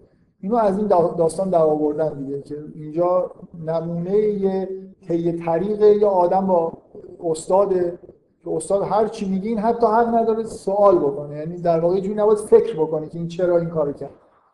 فکر می‌کنم عرفای خود زیاده روی کردن. ولی به هر حال این داستان یه چیز جالبی توش هست دیگه. آدمی رو شما توش می‌بینید که از عباد خداست و خارج از محدوده شریعت داره کارهایی رو برای خدا انجام میده. به دلیل یه نوع ارتباط خاصی که با خدا داره. از روی علم داره کار می‌کنه نه اینجوری برای خود به میل خودش. مثل اینکه فرمانهای خاصی این آدم فرمانهای خاصی از خدا می‌گیره و انجام چیزی که از نظر موسی ممکنه همه این چیزهایی که خز می‌کنه حرام باشن و درست هم می‌شناسیم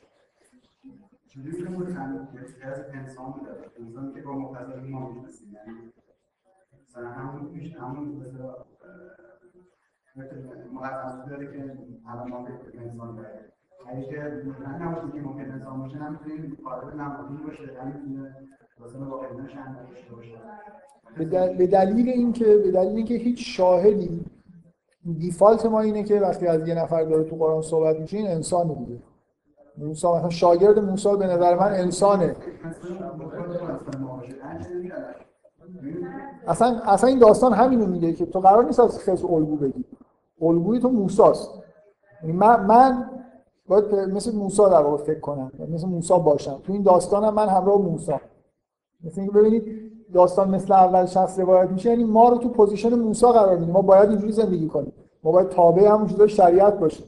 ما یه آدمی مثل خضر رو خداوند به من معرفی نکرده که من برم ببینم اگه آدم کش چیزی بهش نگم. من هر کی آدم رو کشه چیزی بهش میگم. مگر اینکه بترسم.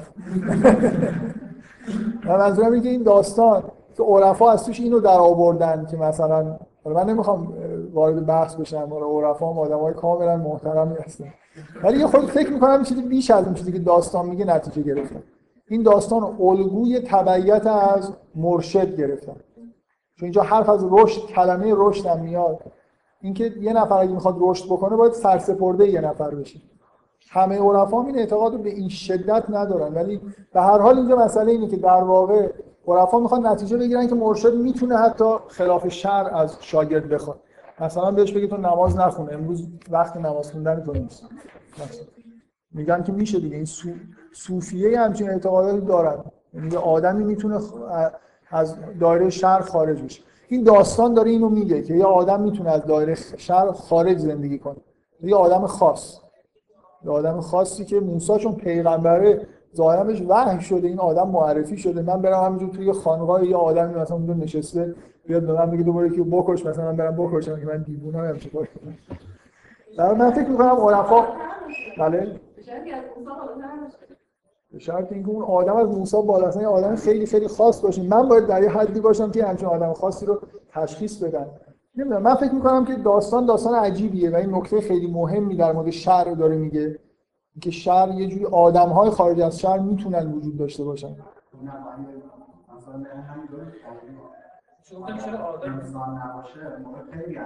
هیچ آخه ببین یه لحظه اجازه بدید به هیچ وجه اشاره ای به اینکه غیر انسان نشد من می‌خوام بگم که ما دی... نه نه گوش بده. ما یه دیفالتی داریم در واقع توی خوندن قرآن. مثلا دیفالت من اینه که نمادین نیست داستان مگر اینکه خلافش ثابت دیفالت من اینه که موسی مثلا با شاگردش داره صحبت می‌کنه آدم هم. اون عبدن من عبادنا مثلا صالحین آدمه. یعنی نه من ممکنه ممکنه مثلا فرض کن فرشته باشه. ممکنه. ولی تمام این داستان تمام این داستان لحنش طوریه که شما هیچ چیز غیر عادی که این آدم ممکنه آدم نباشه تو این داستان نمی‌بینید اگه این فرشته است و داستان اینجوری روایت شده من در واقع اینجوری انگار منو گمراه عین آدم باش برخورد میشه دیگه با هم همراه میشن میرن در یه کشتی میشینن. فرشته که نمی‌تونه کشتی بشینه.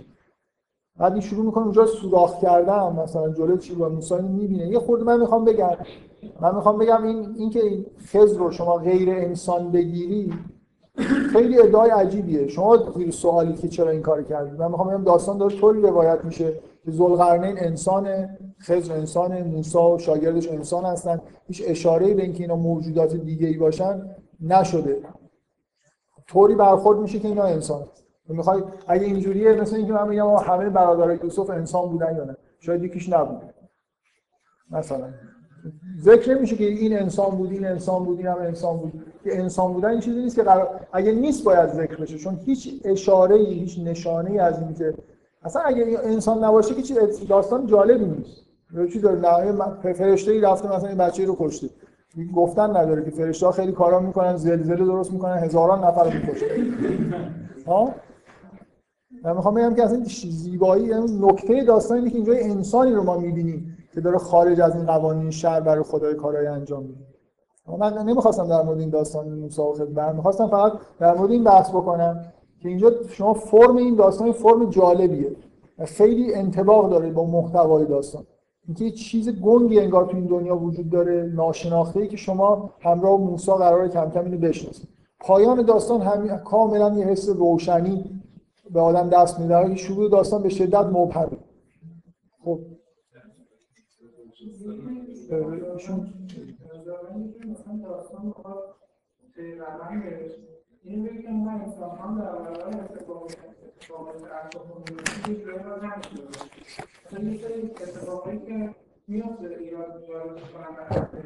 آره. آره اینم هست. اینم جزء چیزهایی که تو این داستان به شدت به نظر من این تاثیر رو می‌ذاره. اینکه اگه مثلا بچه یه نفر مرد حالا بگیم که مثلا خدا چرا اجازه داد این بچه‌اش بمیره کی می‌دونه این بچه در آینده چی کار می‌کنه و چی میشه؟ یعنی کلا اینکه یه حکمت های پشت پر این داستان یکی از چیزهایی که به شدت تاثیر می‌ذاره رو آدم این که در ساده ترین اتفاقا ممکنه حکمت های خیلی خیلی جالبی وجود داشته باشه که ما نمی‌دونیم. یه آدمی که بدونه می‌فهمه که اینجا چه خبره. ولی ما که نمی‌دونیم ما کاملا این چیزی که شما میگید درست. ما در مقابل جریانایی که اطرافمون میگذره دلیل اینکه دانش کمی داریم بیتاب میشه سوال به ذهنمون می‌رسه و اگر علممون کامل باشه می‌فهمیم که اینجا چقدر اتفاق خوبی افتاد. مثلا این اتفاقی از نظر ما ممکنه بد باشه با اطلاعات ما ولی واقعا اطلاعات چیز اطلاعات کامل داشته باشیم خوب. به هر حال این هم یکی از نکات یه نکته این که انسانی رو شما اینجا می‌بینید که خارج از شر داره عمل می‌کنه. مستقیما دیگه احتیاج ببین آدم انگار یه جوری احتیاج به پیغمبر دیگه نداره. واسطه ای که یعنی ازش پیروی بکنه به فرمان خدا خودش مستقیم از خدا داره پیروی می‌کنه. چیزایی می‌دونه و مطابق اونا داره عمل می‌کنه. و یه نکته خیلی مهمش هم همینه که شما میگید که اصولا ما همه جریان رو نمی‌فهمیم. خیلی اتفاقا میفته به دلایلی که ما نمی‌دونیم برامون سوال ایجاد می‌کنه. اومدن از اسامی قرآن و نیومدن از اسامی قرآن کلا یکم وارد تفکر کاملا وارد تفکر. مثلا دارای شریعت خیلی هم داریم که قرآن هست موسی و موسی هم. چند تاش مثلا بودن داریم. بعد هم مثلا یه آدم مثلا عادی انسان لقمان. یه آدمی که صرفا آدم خوبی هست و اومده مثلا نصایح اون آورده و به اسمش مثلا فلان. و مثلا واقعا نمی‌تونم تصور کنم که چه سیستمی پشت این هست حالا اینا باید بیاد یا نه. تو همین داستان مثلا واقعا نمیشه بگیم مثلا یکی از پیامبرهای ما مثلا اومد این کار کرد. مثلا به من هیچ صدمه هم به قضیه نمی‌رسه حالا ممکنه بگه یکی از پیامبرهای مثلا ولی حالا لزوم نداره مثلا صرفا اسم موسی بیاد. یا حتی مثلا قضیه لقمان و اینا شاید این حتی خیلی واضح‌تر هم بشه. مثلا چه لزومی داره اسم لقمان مثلا بیاد؟ یه نکته یه نکته هایی در ببینید چیزی که شما دارید میگی به نظر من نکتهش اینه. حداقل شما اینو دارید خوب می‌فهمید. تو قرآن یه چیزی وجود داره. قاعده ای وجود نداره که کجا اسم بیاد کجا نیاد. یعنی یه جوری به نظر من کاملا بر حسب موردی. بر حسب اینجا خوب هست این اسم بیاره یا نیاره. گاهی مثلا ببین ممکنه خود اون اسم اسمی باشه که یه جوری محتوای خوبی داشته باشه منطبق با مثلا فرض لقمان ممکنه مثلا ابراهیم یا نمی‌دونم عیسی اینا همه معنی دارن. کلمه معنی داره. یا شما ببینید رو اسم یه اشاره های خاصی تو قرآن هست. اسامی خیلی انگار من نمی‌خوام واقعا ادعا بکنم که اینو از قرآن میشه نتیجه گرفت ولی اونجورا هم اسامی قراردادی و انگار چیز نیست. نه نه ایشون کلا داره سوال می‌کنه. مثلا چرا اسم لقمان اومده؟ مثلا ایشون میگه که چرا اسم خزر اونجا نیومده؟ اسم لقمان اونجا اومده. نه چرا پیامبر دیگه این کاملا مورد و شفاعت نه اسم مثلا مثلا می‌گفت یکی از پیامبران خب خیلی اومد به خاطر اینکه این پیامبر خیلی مشهور اینکه در مثلا من من می‌تونم بگم که اینجا موسی بودن این آدم خیلی مهمه. نه ولی من می‌خوام بگم که اصولا مثلا ببینید خود اسما اینکه با مسما باشن. که اسما مثلا فرض کنید یه جوری با اون محتوایی که داره بیان میشه ممکنه انطباق داشته باشن نداشته باشن. من یه چیزی که داشتم همینجوری به اشاره می‌گفتم اینکه اسامی اونقدرام رندوم نیستن. شما مثلا توی داستان سوره مریم می‌خونید که ملائکه به حضرت زکریا میگن که خداوند به تو فرزندی میده که نامش یحیاست. و لم نجعل من قبله سمیا من قبل له له من قبل سمیا آره؟ یعنی اینکه ما قبلا اسم کسی رو یحیی نکردیم. اولین آدمی که اسم یحیی داره اسمشو میگن به زکریا اسم که قرار متولد بشه. اینکه مثلا لغمان شما از نامش ممکنه یه چیزی بفهمید. یا اصلا لغمان ممکنه به دلیل اینکه میشه تحقیق کرد یا دوره تاریخی زندگی می‌کرده اطلاعاتی توش هست که جالبه مثلا خوبه گفته میشه. ولی کاملا می‌تونست اونجا هم گفته نشه. مثلا عبدن مثلا یا بنده به فرزندش اینها رو گفت. من می‌خوام بگم که همین اینکه یه جایی گفته میشه یا گفته نمیشه آدم لااقلش اینه که فکر باید بکنه. یه جایی به وضوح مثلا الان آدم میل داره بفهمه که اسم این آدم چیه ولی اسمش نیست. تعداد اصحاب کف مثلا نیست یه چیزایی انگار مهم نیست ولی یه جای دیگه ای اهمیت داده شده و اسم برده شده. یعنی تک تک شما باید مثلا برید من نمی‌خوام در مورد همش بگم که استدلال دارم ولی اصولا به نظر میاد یه فکری پشت این هست که یه جایی میگه یه جایی تاریخ و جغرافیا معلومه. آدما اسمشون معلومه یه جایی تاریخ معلومه جغرافیاش معلوم نیست یا برعکس در یه اطلاعاتی داده میشه و خیلی چیزا ممکنه گفته نشه. خب شما.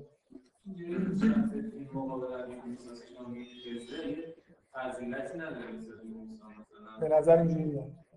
مثلا از پیامبرای شخصیت فاضل‌تری هستن که چیزا بس که از موسی نتونسته به فضیلت برسه. یعنی در شما شما اصلا درگیر مقایسه بین آدم ها با هم درگیر مقایسه بین آدم ها با اینکه ما و مخلوقات خیلی درگیر این بالاتر این کارا نکته موسی پیغمبر میشه نه فقط به دلیل اینکه مثلا از نظر عرفانی بالاترین فرد زمان خودش من نمی‌دونم اینجوری هست یا نه. موسی در دربار فرعون بزرگ شده و تنها آدمی که می‌تونه اصلا بره فرعون ببینه. خضر اگه پیغمبر بشه راش نمیدن بره با فرعون. پسرخوانده فرعون. موقعیت اجتماعی داره. تمام پیغمبران معمولا آدمایی هستند که مثلا صالح به وضوح تو قرآن اشاره میشه که ما کنا مرجو چی میگن به حضرت صالح میگن؟ میگن ما امید داشتیم که چرا اینجوری شدیم؟ ما امید به داریم. مثلا اینجوری هست نرو فرمانده ما بشه. چه اینجوری شده یه دفعه؟ آدم معلومه آدمیه که از یه به هیچ پیغمبری نمیگن که تو جزء ارازل هستی. ولی میگن پیروان جزء ارازل هستی. اینا همه آدمایی که یه جوری از اجتماعی موقعیت خوبی انگار دارن. یعنی که برن حرف بزنن حرفشون شنیده بشه. می‌فهمید منظورم چیه؟ خود پیغمبر ما هم پیغمبر ما یه جوری آدم سرشناسیه. قبل از نبوتش هم به عنوان اینکه آدم امینیه آدمی از خانواده خوبیه. من می‌خوام اینکه خز خز پیغمبر شدن فقط رو مراتب عرفانی نیست. به خیلی چیزایی دیدن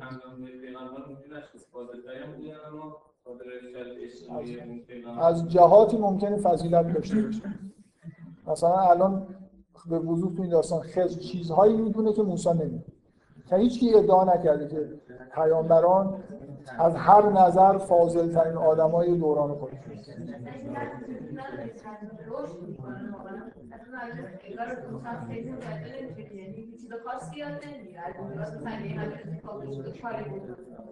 نه نه شما می‌خواد بگید که موسی بعد از ماجرام رشد نکرده. فکر کنم یه چیزی داره. حتی بذار حداقلش همین که تو این داستان هست که موسی به یه نفر داره میگه که بذار من از تو تبعیت کنم که رشد پیدا کنم. خب یه جوری اینو به عنوان استاد انگار بهش معرفی کردن. حالا ایشون میگه که شاید آخرش هم رشد نکرده بله. که اسلام خیلی وقتا که آیایی هست یه جزء پیامبران نام می‌بره مثلا در دوازده پیغمبر نام می‌بره واسه هیچ کدوم اینجا دیگه یا آره. ابو ذر و اینا کل من از این همین بر آره. کل من از ساله. آره. واقعا اتفاقا چون داشت حرف می‌زد یاد این افتاد. مثلا یه جایی اصلا یه یه پیغمبری در یک جریانی که داره یه سری پیغمبر رو اسم برده میشه یا می‌شناسیم یه پیغمبر هم هست که اصلا ما نمی‌شناسیم. فقط ما... ولی یه جوریه مثل اینکه در واقع وقتی اسم برده میشه حداقل میشه شاید در موردش اطلاعاتی کسب کرد. این منظورم چیه؟ که آدمیه که آدم تاریخیه. لازم نیست که دیگه حالا بگه این یا جریانی مثلا تاریخی داره معلومه کیه تو چه دوره زندگی می‌کرده. اسمش هم داره برده میشه. مثلا یه مثل کیبورد حالا به هر حال. من می‌خوام یه بحث یه این در واقع این چیزی که گفتم ادامه اون بحث قبلی بود که محتوای یه جمله یه جوری با فرم جمله هماهنگی داره. من این مثال یه خورده بزرگتر زدم که داستان هم همینجوری هست. اصولا قطعه ها هم همینجوری هست. مثلا مخصوصا خود سوره ها که بحث کردن در موردش خیلی سخته سوره ها یه فرم دارن. در حال اینجوری نیست که. حداقل تو داستان خیلی خیلی واضحه. داستان فرم داره یه جور خاصی گفته میشه. از جانب یه نفر انگار دارید می‌بینید و اطلاعات یه جور خاصی داده میشه که با محتواش هماهنگی داشته باشه. من مخا... من کلا همش دارم مخالفت با... می‌کنم با اینکه فساحت یه چیز فرمی باشه جدای از من. اینجوری که قدیم بعضیا بحث می‌کردن. مثل اینکه مثلا روان بودن. این چیزی که مهم شما چی دارید میگید. روان بگید خوبه. اصلا اینجوری تو قرآن اینجوری نیست.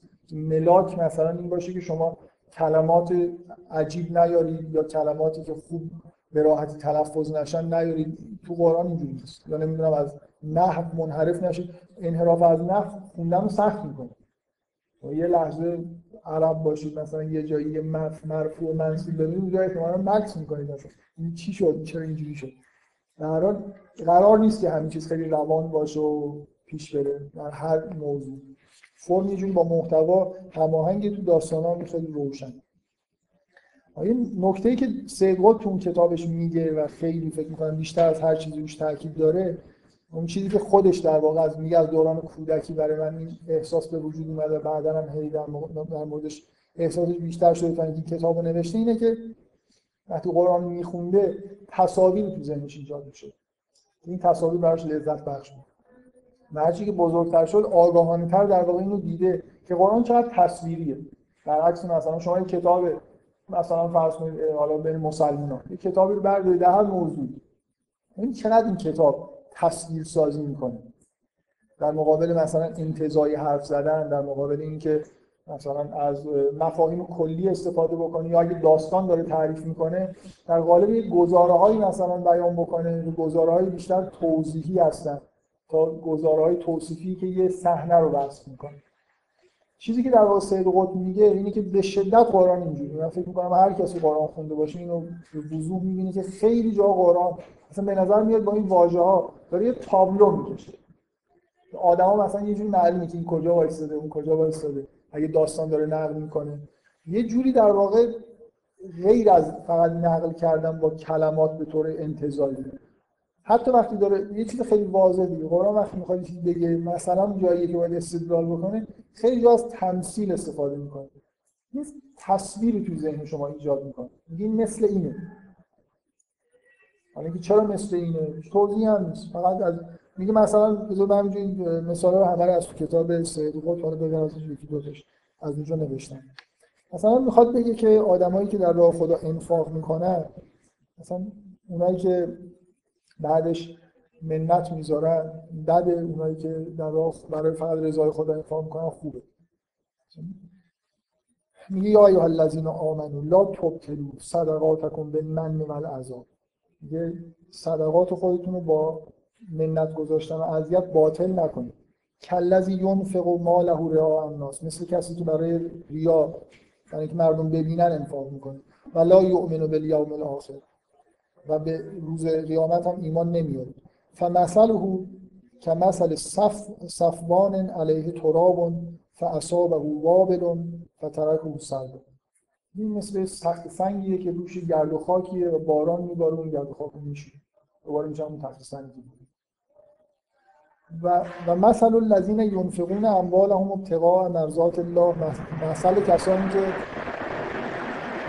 زلزله است.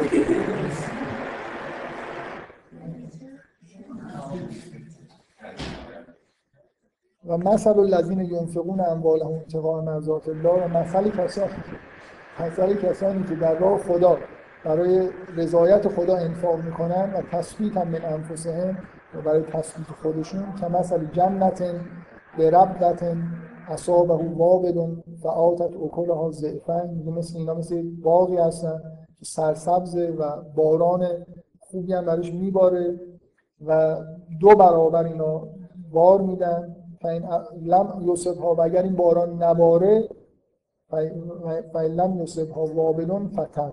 اگر این باران نبارن بار خودشون رو اصلا استدلال نمی‌کنه که اگه اون کارو بکنید چرا بده اگه این کارو بکنید چرا خوبه. یه تصویری تو ذهن شما ایجاد می‌کنه. میگه اون مثل تخت سنگیه که روش خاک گرفته و باران رو میشوره میشه اون تخت سنگ. اینا عوضش مثل باغ باقی هستن که داره ثمر میده. وقتی باران میباره نه تنها چیزی رو نمیشوره و پاک نمی‌کنه خاک در واقع توش چیزایی هست توش آمادگی پیدا کرده که اگر باران بباره دو برابر تازه محصول میده. مثل اینکه یه جوری به جای استدلال از تصویر تو ذهنتون داره استفاده می‌کنه. اگر ممکنه یه نفر بگه من نمی‌فهمم که این تصویر تصاویر چه ربطی به اون موضوع داره. لازم نیست بفهمید لازم نیست بفهمید موضوع که این تصویر با اون تو ذهن شما همراه میشه تاثیر خودشون می‌ذاره. اون یکی تصویر دوم با اون مقدمه خودش همراه میشه و تاثیر می‌ذاره. حستون عوض میشه. این نکته اینه که تو قرآن تو قرآن فقط با فکر سر و کار نداره. با اون جنبه های حس و ناخودآگاه هم کار داره.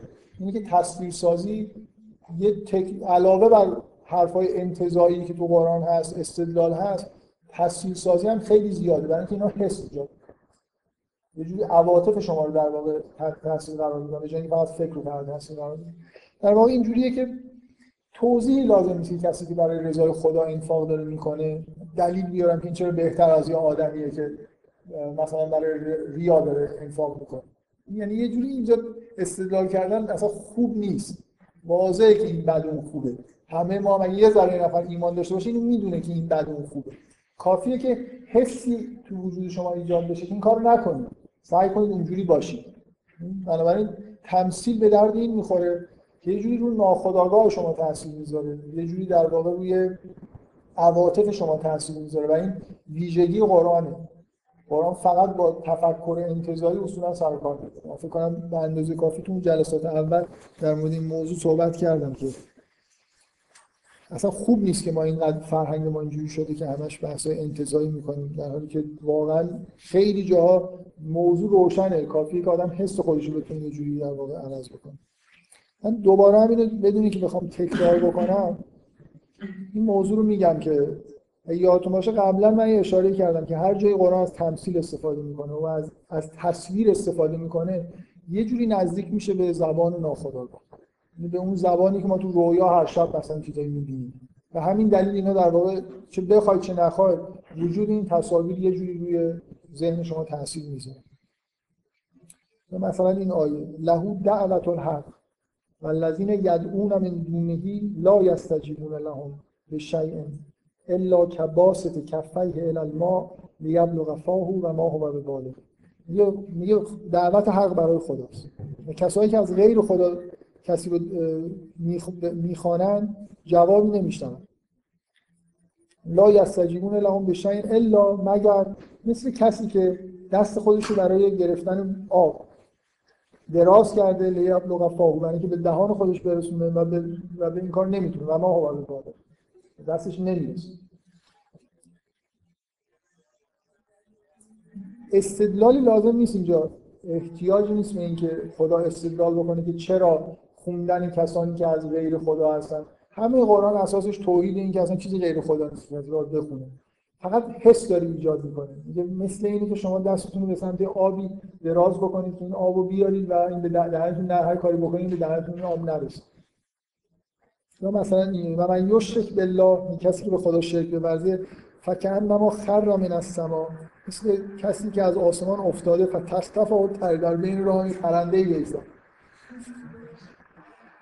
او تهمی به ریح فی مکان سری یا باد اینو برده بگه گودال دور افتاده ای این این قضیه مثلا فکر کنم معنی که براش که مثل که دستشو باز می‌کنه برای اینکه آب یعنی با دست باز می‌خواد آب بده میگه کباست کفیه الالما کف کف خودشو میگه باسط مثلا آخه تو قرآن مثلا فرض کن حابیل به قابل میگه اگر تو بسط پیده کرد. به که تختلانی میگه اگه تو دستت رو دراز کنی که منو بکشی نه. این هم برای دست حداقل به معنای دراز کردن. کف دست رو نمی‌دونم حالا اونجوری فرق نمی‌کنه کاری ندارم. معنیش دقیقا چی؟ برای نمی‌تونه آب بخوره. این شرک چیستره این شرک میگه مثل آدمی که از آسمان افتاده بی پناه و همینجوری برای خودش تو آسمون هست. یه پرنده ای ممکنه بیاد اینو بزنه یا باد اینو ببره یه جای دیگه. هیچ هیچ جایی وصل نیست. معلقه در واقع. تصویری از یه آدمی که دچار شرک شد. بذارید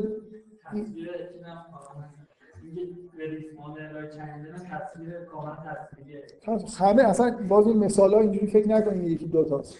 حداقل فکر کنم 100 تا توی کتاب سید قطب هست. هر جایی رو باز کنید این اصلا کاملا تو قرآن مخصوصه. من در مورد داستان مثال می‌زنم که تصویری بودن اصلا این ویژگی کاملا مشخصی داستان قرآن. یا نمونه خیلی خیلی خیلی واضحش بهشت و جهنم دیگه قیامت. همش تابلو دیگه در شما. توضیحات انتظایی نمیشنید که اونجا اینطوری و فلان و اینا. شما الان یه مثلا کتاب ملا صدرا رو بردارید ببینید در مورد قیامت چجوری داره صحبت می‌کنه.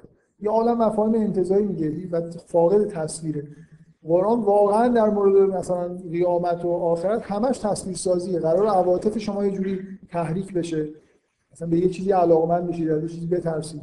قراره که تصویر ببینید نه اینکه حالا استدلال انتزاعی بشه که اونجا چرا این اینجوریه یا اونجوری نیست. این معنیش نیست که قرآن مفاهیم انتزاعی نیست. قرآن یا عالم مفاهیم انتزاعی ساخته یا عالم در واقع مثل اینکه یه جهان بینی انتزاعی درست کرده اطراف توحید و نبوت و قیامت. ولی واقعا خیلی چیزا تو قرآن تصویری نیست. فقط در حد واژه شما می مثلا ام کتاب یه واژه است. همینجوری شما مثلا این فصل به یه جایی مثلا به اسم ام کتاب خیلی جای اینطوریه. ولی اصولا تعداد این تصویرسازی ها تو قرآن خیلی زیاده خیلی بیشتر از اونی که ما توی فرهنگ خودمون رسم که این کار رو انجام بدیم. ولی اون مثالاتی که تو قرآن اومدن یه سرش اینطوریه که یکم اینا مثل اینن و یه تصویر مثل یه تصویر مثل اینا نه بعضی هم مثلا جهنم نمیگه جهنم مثل آتیشه یه آتیش جهنم ولی به هر حال صحبت کردن در مورد بهشت جهنم تو قرآن هم حالت تمثیل داره. یعنی مثلا این آیه قرآن مثل الجنت التي وعد المتقون جنات تجری من تحتها من نمی‌خوام بگم اونجا باقی ولی اینکه همه چیز مثلا در مورد بهشت جهنم به ما گفته نمیشه. تصاویری ساخته میشه در حد چیزایی که ما می‌فهمیم. مثلا یه جوری برامون جالبه یا مثلا ممکنه جالب نباشه. جهنم جالب است بگذاریم. بذارید در مورد یه جایی این مثال از سید قطب در مورد طبیعت. تصاویری که از طبیعت تو قرآن وجود داره. کمتر شما چیز انتظایی در مورد طبیعت تو قرآن میشنوید. غالبا همینجوریه. مثلا توصیف می‌کنه که باد داره میاد بارون مثلا با خودش میاد.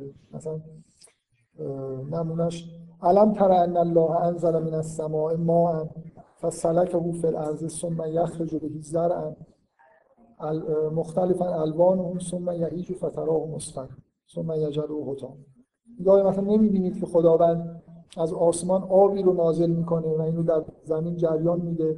بعد از این یه زرعی یه کاشته ای در واقع بیرون میاد که رنگ های مختلف داره. مثل اینی که داره یه چیزی رو به شما نشون میده. این آب اومد زمین جاری شد. حالا یه چیزایی در اومده رنگاشون با هم مختلفه. ثم یهیج و فترا و مصفرن بعد می‌بینید که اینا به حالت بهجتی انگار می‌رسن و زرد میشن ثم یجعل و بعدم اینا پژمرده میشن و سیاه میشن. واقعا چیزی که شما دارید چیزی می‌بینید چیزی رو داره با یه سری تابلو توصیف می‌کنه. این یه آیه که من این از یه جهت دیگه جالبه برای همین شاید برای تصویر کردن خیلی تصویر داره. این از سوره رعد.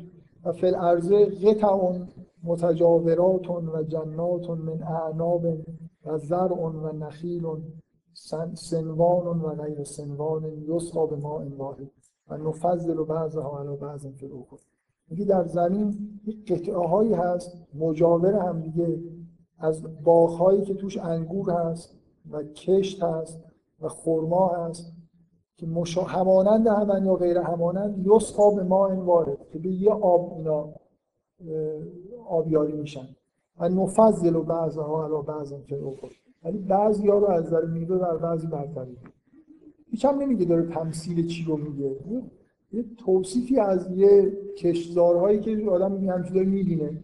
باقایی که عین هم دیگه یه نفر کاشته کنار هم دیگه اصلا آبشون هم یکی ولی بعضی از بعضی ها بهتر. من اینو به از این جهت چون از نظر فرم یه چیزی جالب چه چیزی جالبی توی و فل ارزج تعون متجاورات و جنات من اعناب و زرع و نخیل سنوان و غیر سنوان یسقا به ما یه جور ها؟ یه جور چیز داره. یه جور توازن یه جور ایجاد ریتم داره با تنوی اون متجاوراتون و جناتون من اعناب و زرعون و نخیل سنوان و غیر سنوان سه تا از روی یکی از از هم واقعا اینجوری می‌خونید ممکنه کسی نفهمه که اینجا چرا اینجوری احساس هماهنگی و چیزی می‌کنه. مثلا من خودم مثلا صد بار ممکنه خونده باشم یه دفعه آدم دقت می‌کنه که اینجا سه تا چیز تنوین مثلا به اون سمت داره یه دونه به این سمت داره. این خیلی واضح نیست. ولی من اینو در ادامه اون بگم که لازم نیست کسی اینو بدونه می‌خونه و احساس یه جور توازن می‌کنه دیگه. اینکه اینکه در اعراب با تنوین این کارا رو می‌کرده خب نکنم اهمیتی داره اون این کارو می‌کرده. اینکه من بگم کسی تا همین چیزی ندیده باشه نمی‌فهمه یا روش تاثیر نمی‌ذاره. آدم مثل مثل اینکه من بگم یه نفر موسیقی که تا حال نشنیده باشه رو بشنوه نمیفهم خب. چی؟ من نمی‌دونم همه حالت به اصطلاح وزنی که این داره فقط از چیه ولی یه چیز جالب اینجا هست که خیلی فکر می‌کنم تاثیر می‌ذاره. اینکه سه تا تنوین از اون میاد و بعد یه تنوین این میاد و دوباره همین تکرار میشه. و اینکه بله. آره آره الان ممکنه من مثلا فکر می‌کنم این بیشترین چیزی که توش نمود داره اینه ولی بعدا یه نفر به من نشون بده که نه اینش مهمتره. و من خودم نگاه کنم آره این بیشتر تاثیر می‌ذاره. اینکه من این چیزی رو لذت می‌برم درست بنابراین می‌تونم بیان بکنم که از چیش دارم لذت می‌برم این از اون حرفاست بخورم آره بعضیا خیلی فلسفه می‌خونن و با هنر سر و کار ندارم فکر می‌کنن که این حس هم همینجوری چیز دیگه آدم به راحتی من دیگه این پر از چیزه پر از توصیف های طبیعت خیلی جالب. من اولا یرا و علت تغییر فوق اون صافات. آیا به این پرنده ها در بالای سرشون نگاه نمی‌کنن که صافات بالشون رو باز کردن و یغ بزنن و میبندن و ما یمسکهن الا رحمان و هیچ کسی غیر از رحمان نیست که اینا رو بالا نگه داره.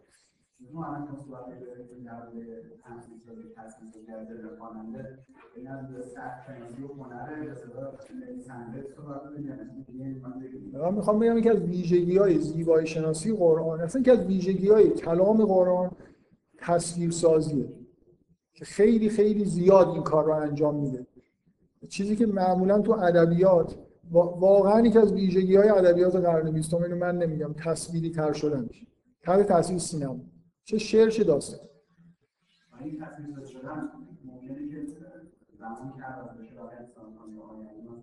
نه.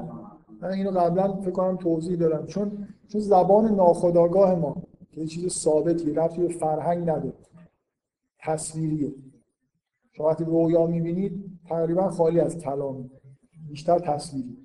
ما اصولا. انگار توی یه زبان واسطه ای داریم که حالت تصویری داره. بین همه آدما این تصاویر مشترکن یه جوری. اینا قبلا من بحث کردم. برای این تصویری بودن یه جوری کتاب بین المللی می‌کنه. من می‌خوام بگم هر چقدر که تو حرفایی توی یه فر... مثلا فرض انتظایی صحبت بکنی بیشتر تر تاثیر فرهنگ خودت هستی. تا اینکه یه چیزی رو توصیف کنی. مثلا یه نقاشی اصولا بین المللی تره تا فرضاً شعر یا حالا کلام.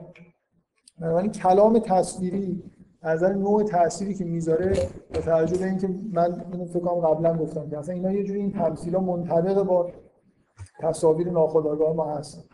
بنابراین یه جوری بین المللی یعنی برای هر انسانی تقریبا حس مشابهی رو القا می‌کنه مگر اینکه تو خداگاهیش از طریق فرهنگی که داره یه چیزهای مخالف ناخودآگاهش وجود داشته باشه که خب داره.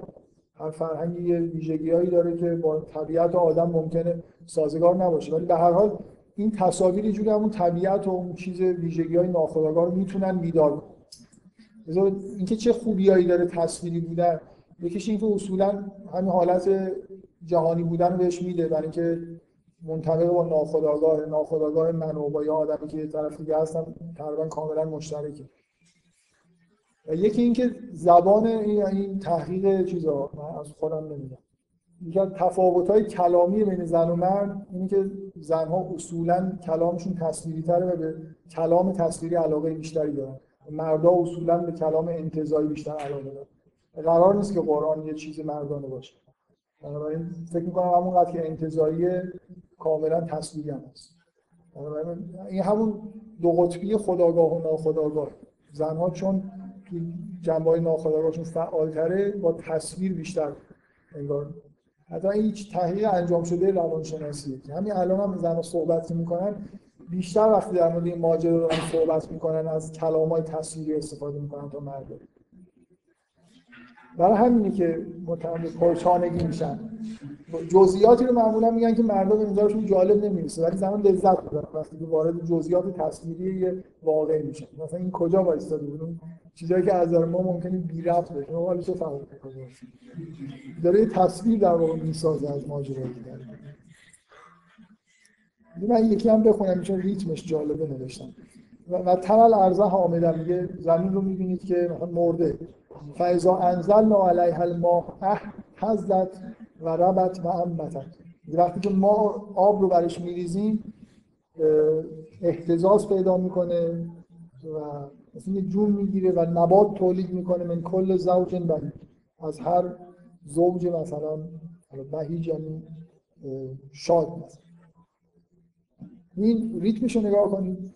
و تمل ارزه حامده فیضا انزلنا علیها الماء احتزت و ربت و انبتت من کل زوج بهیج یه دفعه این تیکش که مثلا انگار این آب آب, آب ریخته و یه چیزایی داره بیرون میاد. یه اتفاق خیلی خوب افتاده. لیک یه دفعه حالت خاصی پیدا می‌کنه. تند میشه با یه خب بگذاریم. من دیگه بیشتر من چیزایی در مورد بهشت و اینا هم نوشته صحبت می‌کنم من ادامهش می‌خواستم در مورد همین موضوع توی داستان ها صحبت کنم. باز تو همون کتاب صدقات هست. منتها فکر کنم اونجا خیلی روی این تاکید نکرد یه سوالی هست. اونم اینه که قراری من, من توی مرداد که اصلا نمی‌تونم بیام توی تیرم به احتمال زیاد نتونم یعنی حداقل تیر و مرداد دیگه این جلسات نیست. حالا میگن که چون این دو هفته هم تو امتحانات پیشنهاد اینه که شاید بهتر باشه این دو هفته هم تعطیل. آره نمی‌دونم واقعا. من قصدم این بود که حداقل تا آخر خرداد ادامه پیدا کنه. فکر نمی‌کردم که الان چیز تقریبا امتحانات یه جور خاصی شد. من خیلی فشرده است بعدم تا آخر خرداد جمعش می‌کنن. تموم میشه. نمی‌دونم واقعا اگه احساس می‌کنید که توی امتحانات اومدن براتون سخته می‌تونیم تعطیل شد آخرش نشد این یوسف بخونید من رو سوال کنید ما نظرتون چیه؟ چند نفر واقعا احساس می‌کنید که تو امتحانات سخت براتون اومدن؟ چند نفر فکر می‌کنن تو امتحانات هم باشه؟ فکر کنم باشه دیگه. یعنی که ضبط میشه و میشه آره هر کسی بخواد می‌تونه گوش بده دیگه. من برام چیز نیست. حالا فکر می‌کنم دو جلسه دیگر هم بذاریم. بله. میگن که میگن امضا کنید که اینایی که دستشون بردن بالا بیاد نه میگم که بیاد که تعهد کنن که بیاد که چرا؟ خب نه چرا تشکیل نمیشه؟ آره دیگه ضبط میشه دیگه.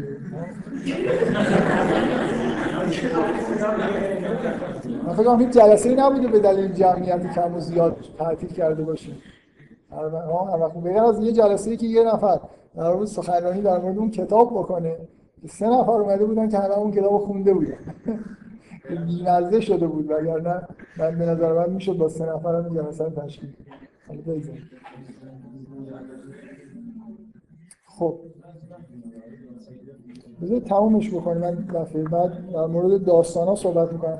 داستان یوسف خوندید خلاصه. سوال قرار بکنم. من بذار من دست من دفعه دیگه خود در مورد داستان ها صحبت می‌کنم کلا. مثلا همین ویژگی تصویری و یه سری ویژگی های دیگه داستان هم ممکنه در موردش وقت بشه صحبت کنم. یه جلسه می‌خوام فقط در مورد سوره یوسف صحبت به عنوان یه داستان نمونه جو قرآن باید حتما این داستان رو بخونید من دفعه دیگه چند سوال جدا می‌پرسم. نه جدا چند سوال می‌پرسم برای دفعه بعد روش فکر کنید سرمایه داری چیه؟ گفتم شاید بعدم نگفتم که حتما حالا بعدم بعدم بیشتر به درد اون جلسات روز شنبه می‌خوام اگه اون جلسات آها من من بیمیل نیستم که تو این دو هفته که باقی مونده یه جلسه مقدماتی در مورد اون جلسه صحبت نه توی این جلسه یک شنبه مثلا یه شنبه. تو اگه باز فکر می‌کنی امتحانات و بچه‌ها نمیان خب حالا تو یه تاریخی تعیین بکنم به عنوان مقدمه کتاب معرفی کنم یه طرح مثلا که چه صحبت می‌تونه بشه بعد